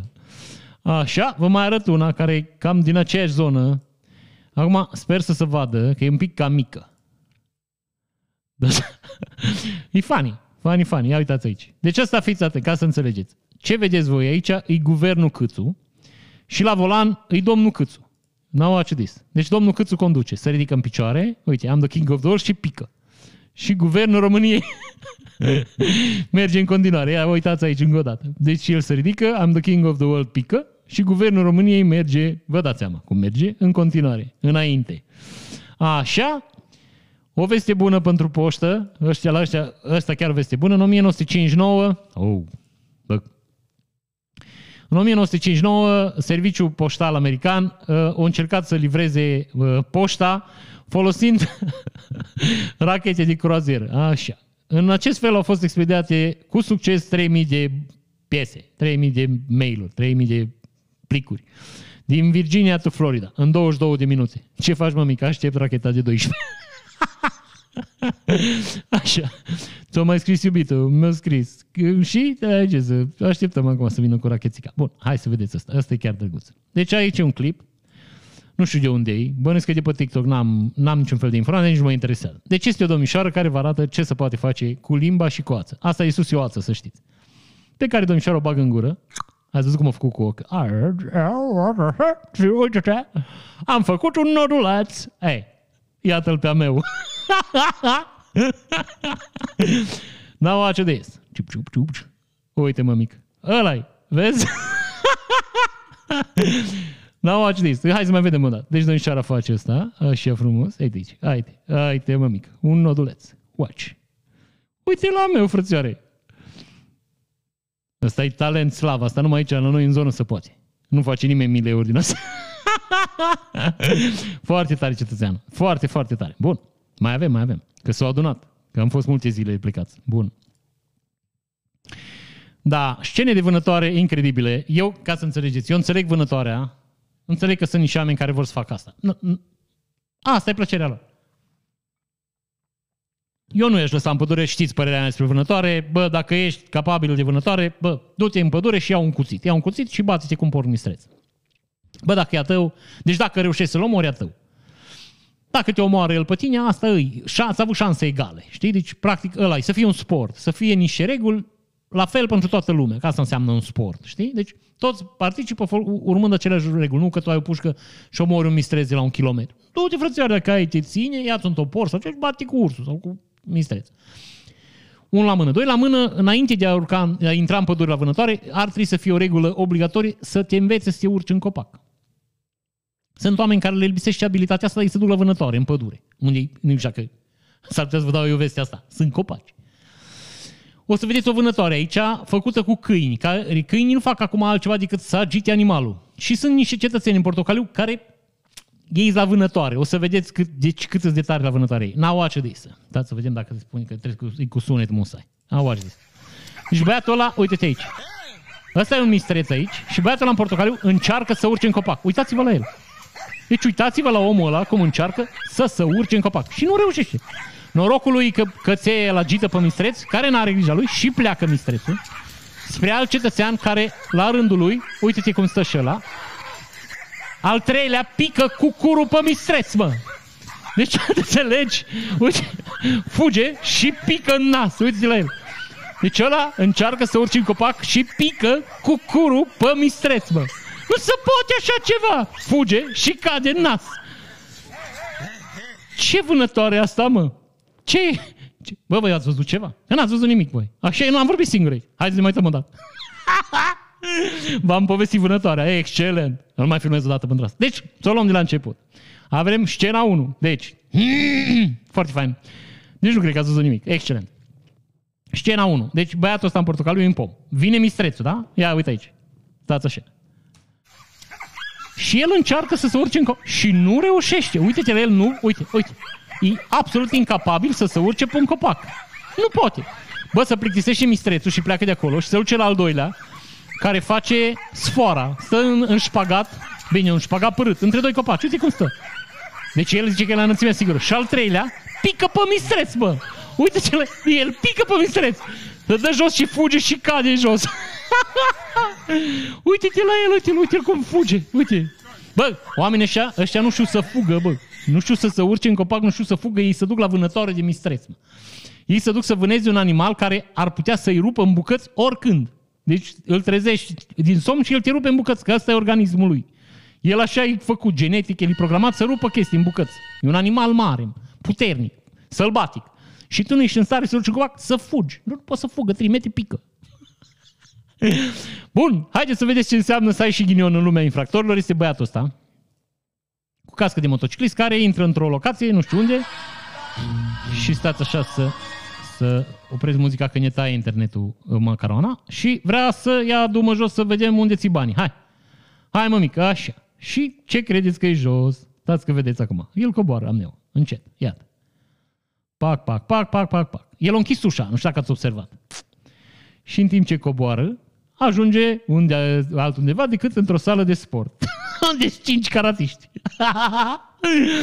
și băieții ăștia să duc să-l întrebe care-i treaba. Ce, ce, cu ce colind ai venit? Uite băieții să repet pe scări. Între timp sus, el cum a închis ușa, alți caratiști, bă, și cu ușa închisă, știi? Și dau de-a meu. Hop! Hei, hop! și acum, mămică, Vă dați seama ce urmează, nu? Nu mai avem clip, că știți, nu vreau să vă distrugem uh, psihicul. Zic, nu știm ce urmează în continuare, dar bănem că nu a fost ușor. Ba, urmează faza pe toalete. Iată cum o lată o toaletă în America. Vă arăt asta ca să vedeți care e nivelul. Nu știi? Uite aici, my friend. Asta e, bă, ai toaletă în curte, artă, știi? Altă fel, bă, altă idee, altceva. Nici, nici nu ți rușine să ai toaletă în curte. Vine lumea, nu, nici nu se supără nimeni că ai toaleta asta în curte. Zic. Bun, uh, o altă scenă de vânătoare, în caz că vreați să vedeți cât e de șmecher un iepure. Nu v-ați fi gândit niciodată. Bine, nu iepurile la care rovit avionul, că ăla era mai prostuț așa, dai într-un avion. Vă arăt aici ce înseamnă un iepure. Haideți să vă și povestesc. Iată aici. Deci, pădure, iepure fugind. După el, Vine un câine, lătrând. Nu știu dacă se aude. Ar trebui să audă. Iepurile se întoarce și se ascunde aici. Uite, uite la câine. și iepurile fugi în direcția opusă. Ați văzut? Deci iepurile n-au watch this. Iepurile sunt, deci o trecut, se întoarce. Uitați aici. Și s-a ascuns aici. Și câinele trece pe lângă el. Bine, prea are aer câinele, adică dacă e să mă întrebați pe mine, îi se cam găta gazul. O tot oxigenul e folosit la, la fugit, la creier nu mai ajunge, de-aia nu văzut până. Da, așa ca idee, foarte bună strategia. Bun. Uh, avem un dans arab pe muzică românească, now watch this. O să mai încerc să mai vorbesc așa un pic peste, peste muzică. Uite, Hai, zic, uite la asta. Uite la meu, ce mișcare. Hop, hop, hop, hop, hop. Foarte drăguț. Încerc să nu las multă muzică, că neta e macarona. Deci aia zic. Uite-l pe meu, ăsta. Ăsta e... Uite-l.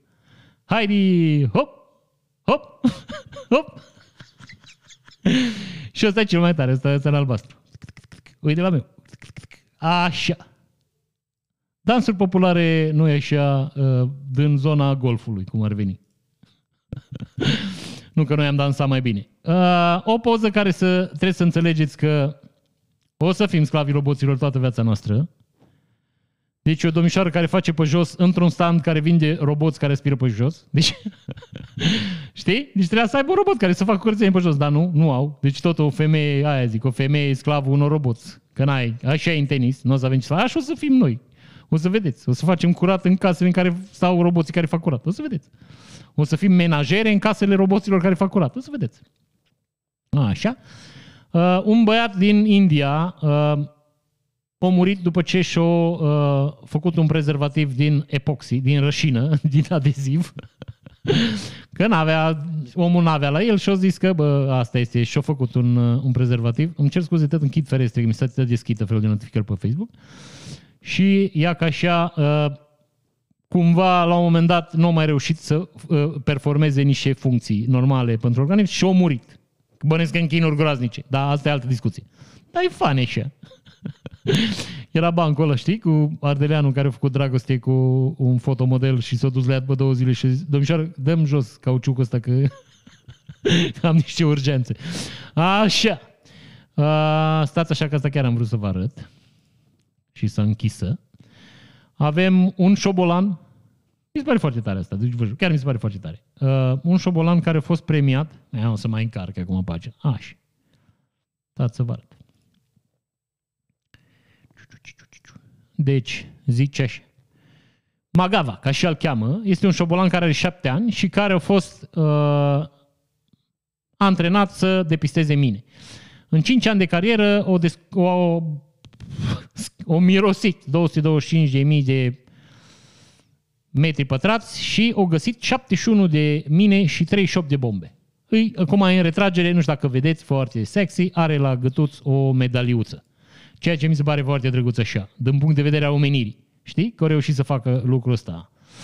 Și ultimele trei știri, acum o să vă rog să fiți atenți că sunt foarte drăguțe. O să vă arăt un film din Rusia, filmat de un electrician care stă lângă un bar unde noaptea există concerte. Noaptea bănesc în, în, în perioada în care oamenii ar vrea să doarmă.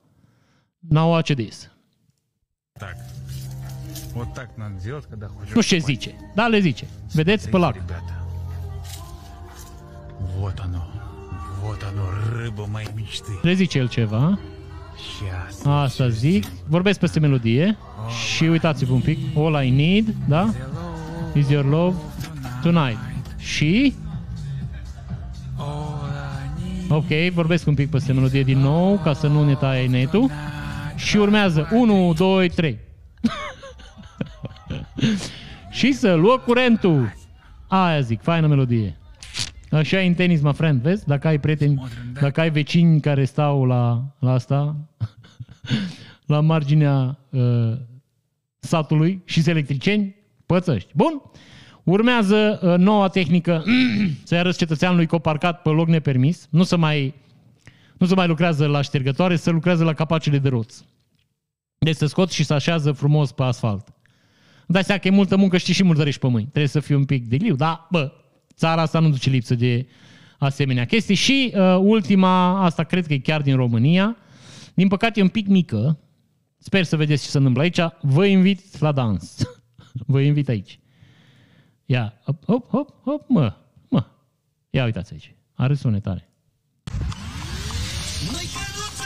Deci, uh, iarăși, din nou, trăim așa. Deci un băiat care duce uh, bere, sau, dar nu cred că e de la noi musai, dar e fain, bat orb și calul merge singur spre casă și pe cal există un câine. Știi? Asta. Mi-l mai pun o dată? Da, o dată. Dați așa. Iată aici. Deci, bere, sau, ba, bere, cred. Cred că e ungurește, că e cichișor, așa. E băiatul care e orb, ă, calul și pe el câinele familiei, câinele din dotare. Asta e interesant că mă gândeam acum, uite cum m-a venit ideea asta, că mie în timp ce vorbim îmi vin idei. Altora le vin când se plimbă. Uh, știi când mergeau ăștia la luptă, cavalerii teutoni și ăștia și știi, cruciații, când mergeau la luptă. Îți dai seama că se mai îmbătau din când în când, că așa e în tenis. Te duci la luptă, te duci, mai lovești ficatul, mai, știi, mai... No, pe vremea aia nici nu aveau răcoritoare, nu se putea opri la un stand să zică dăm două cico. Se opreau, nu dăm niște vin sau dăm ce bere, ce putea să bei, nu era altceva. Apă bănesc că nu beau, că le ruginea armura. și când se îmbătau ei și erau așa, în, știi, în semi-trezie, pe cal, nu se întorcea calul acasă? Știi, nu exista riscul să te duci să pleci în cruciadă, să, să, îmbeți, să te îmbeți și după două zile să te trezești în fața casei. și că cai să duc ei singuri, să întorc acasă. Nu exista riscul. Nu mă întreb. Nu ar fi fost cazuri. Trebuie să, să, să investigăm această problemă. Bun, cetățeni, foarte drăguți. Numai două ore și ceva au durat. Cât? Bă, două ore și zece minute. Se bine, mă. Asta zic. Ne vedem și joi. Joi o să facem un live, că nu ne-am văzut de mult la ochișori. Mulțumim tare mult Patreonilor. Vă mulțumesc din suflet că ați rezistat și că nu m-ați părăsit și că n-ați renunțat la abonament. Vă mulțumesc. Vă promit că o să compensăm cumva lipsa, zilele de concediu pierdute. Și de acum o să reintrăm pe făgașul normal, să facem clipurile mai des și să ne reluăm activitățile pe care le-am întrerupt înainte de nu ieșea concediu. V-am țucat, vă mulțumesc tare mult pentru tot și sper că am reușit în aceste două ore să vă descrețesc puțin frunțile și să vă, nu știu, să vă fac mai plăcută ședere în această țară de poveste. Povestea e groază, dar e cu totul și tot o altă discuție. V-am țucat, să fiți cu mință. Stați așa că vă dau și genericul de ieșire, că deja, bă, suntem profesioniști, dă-o dracu.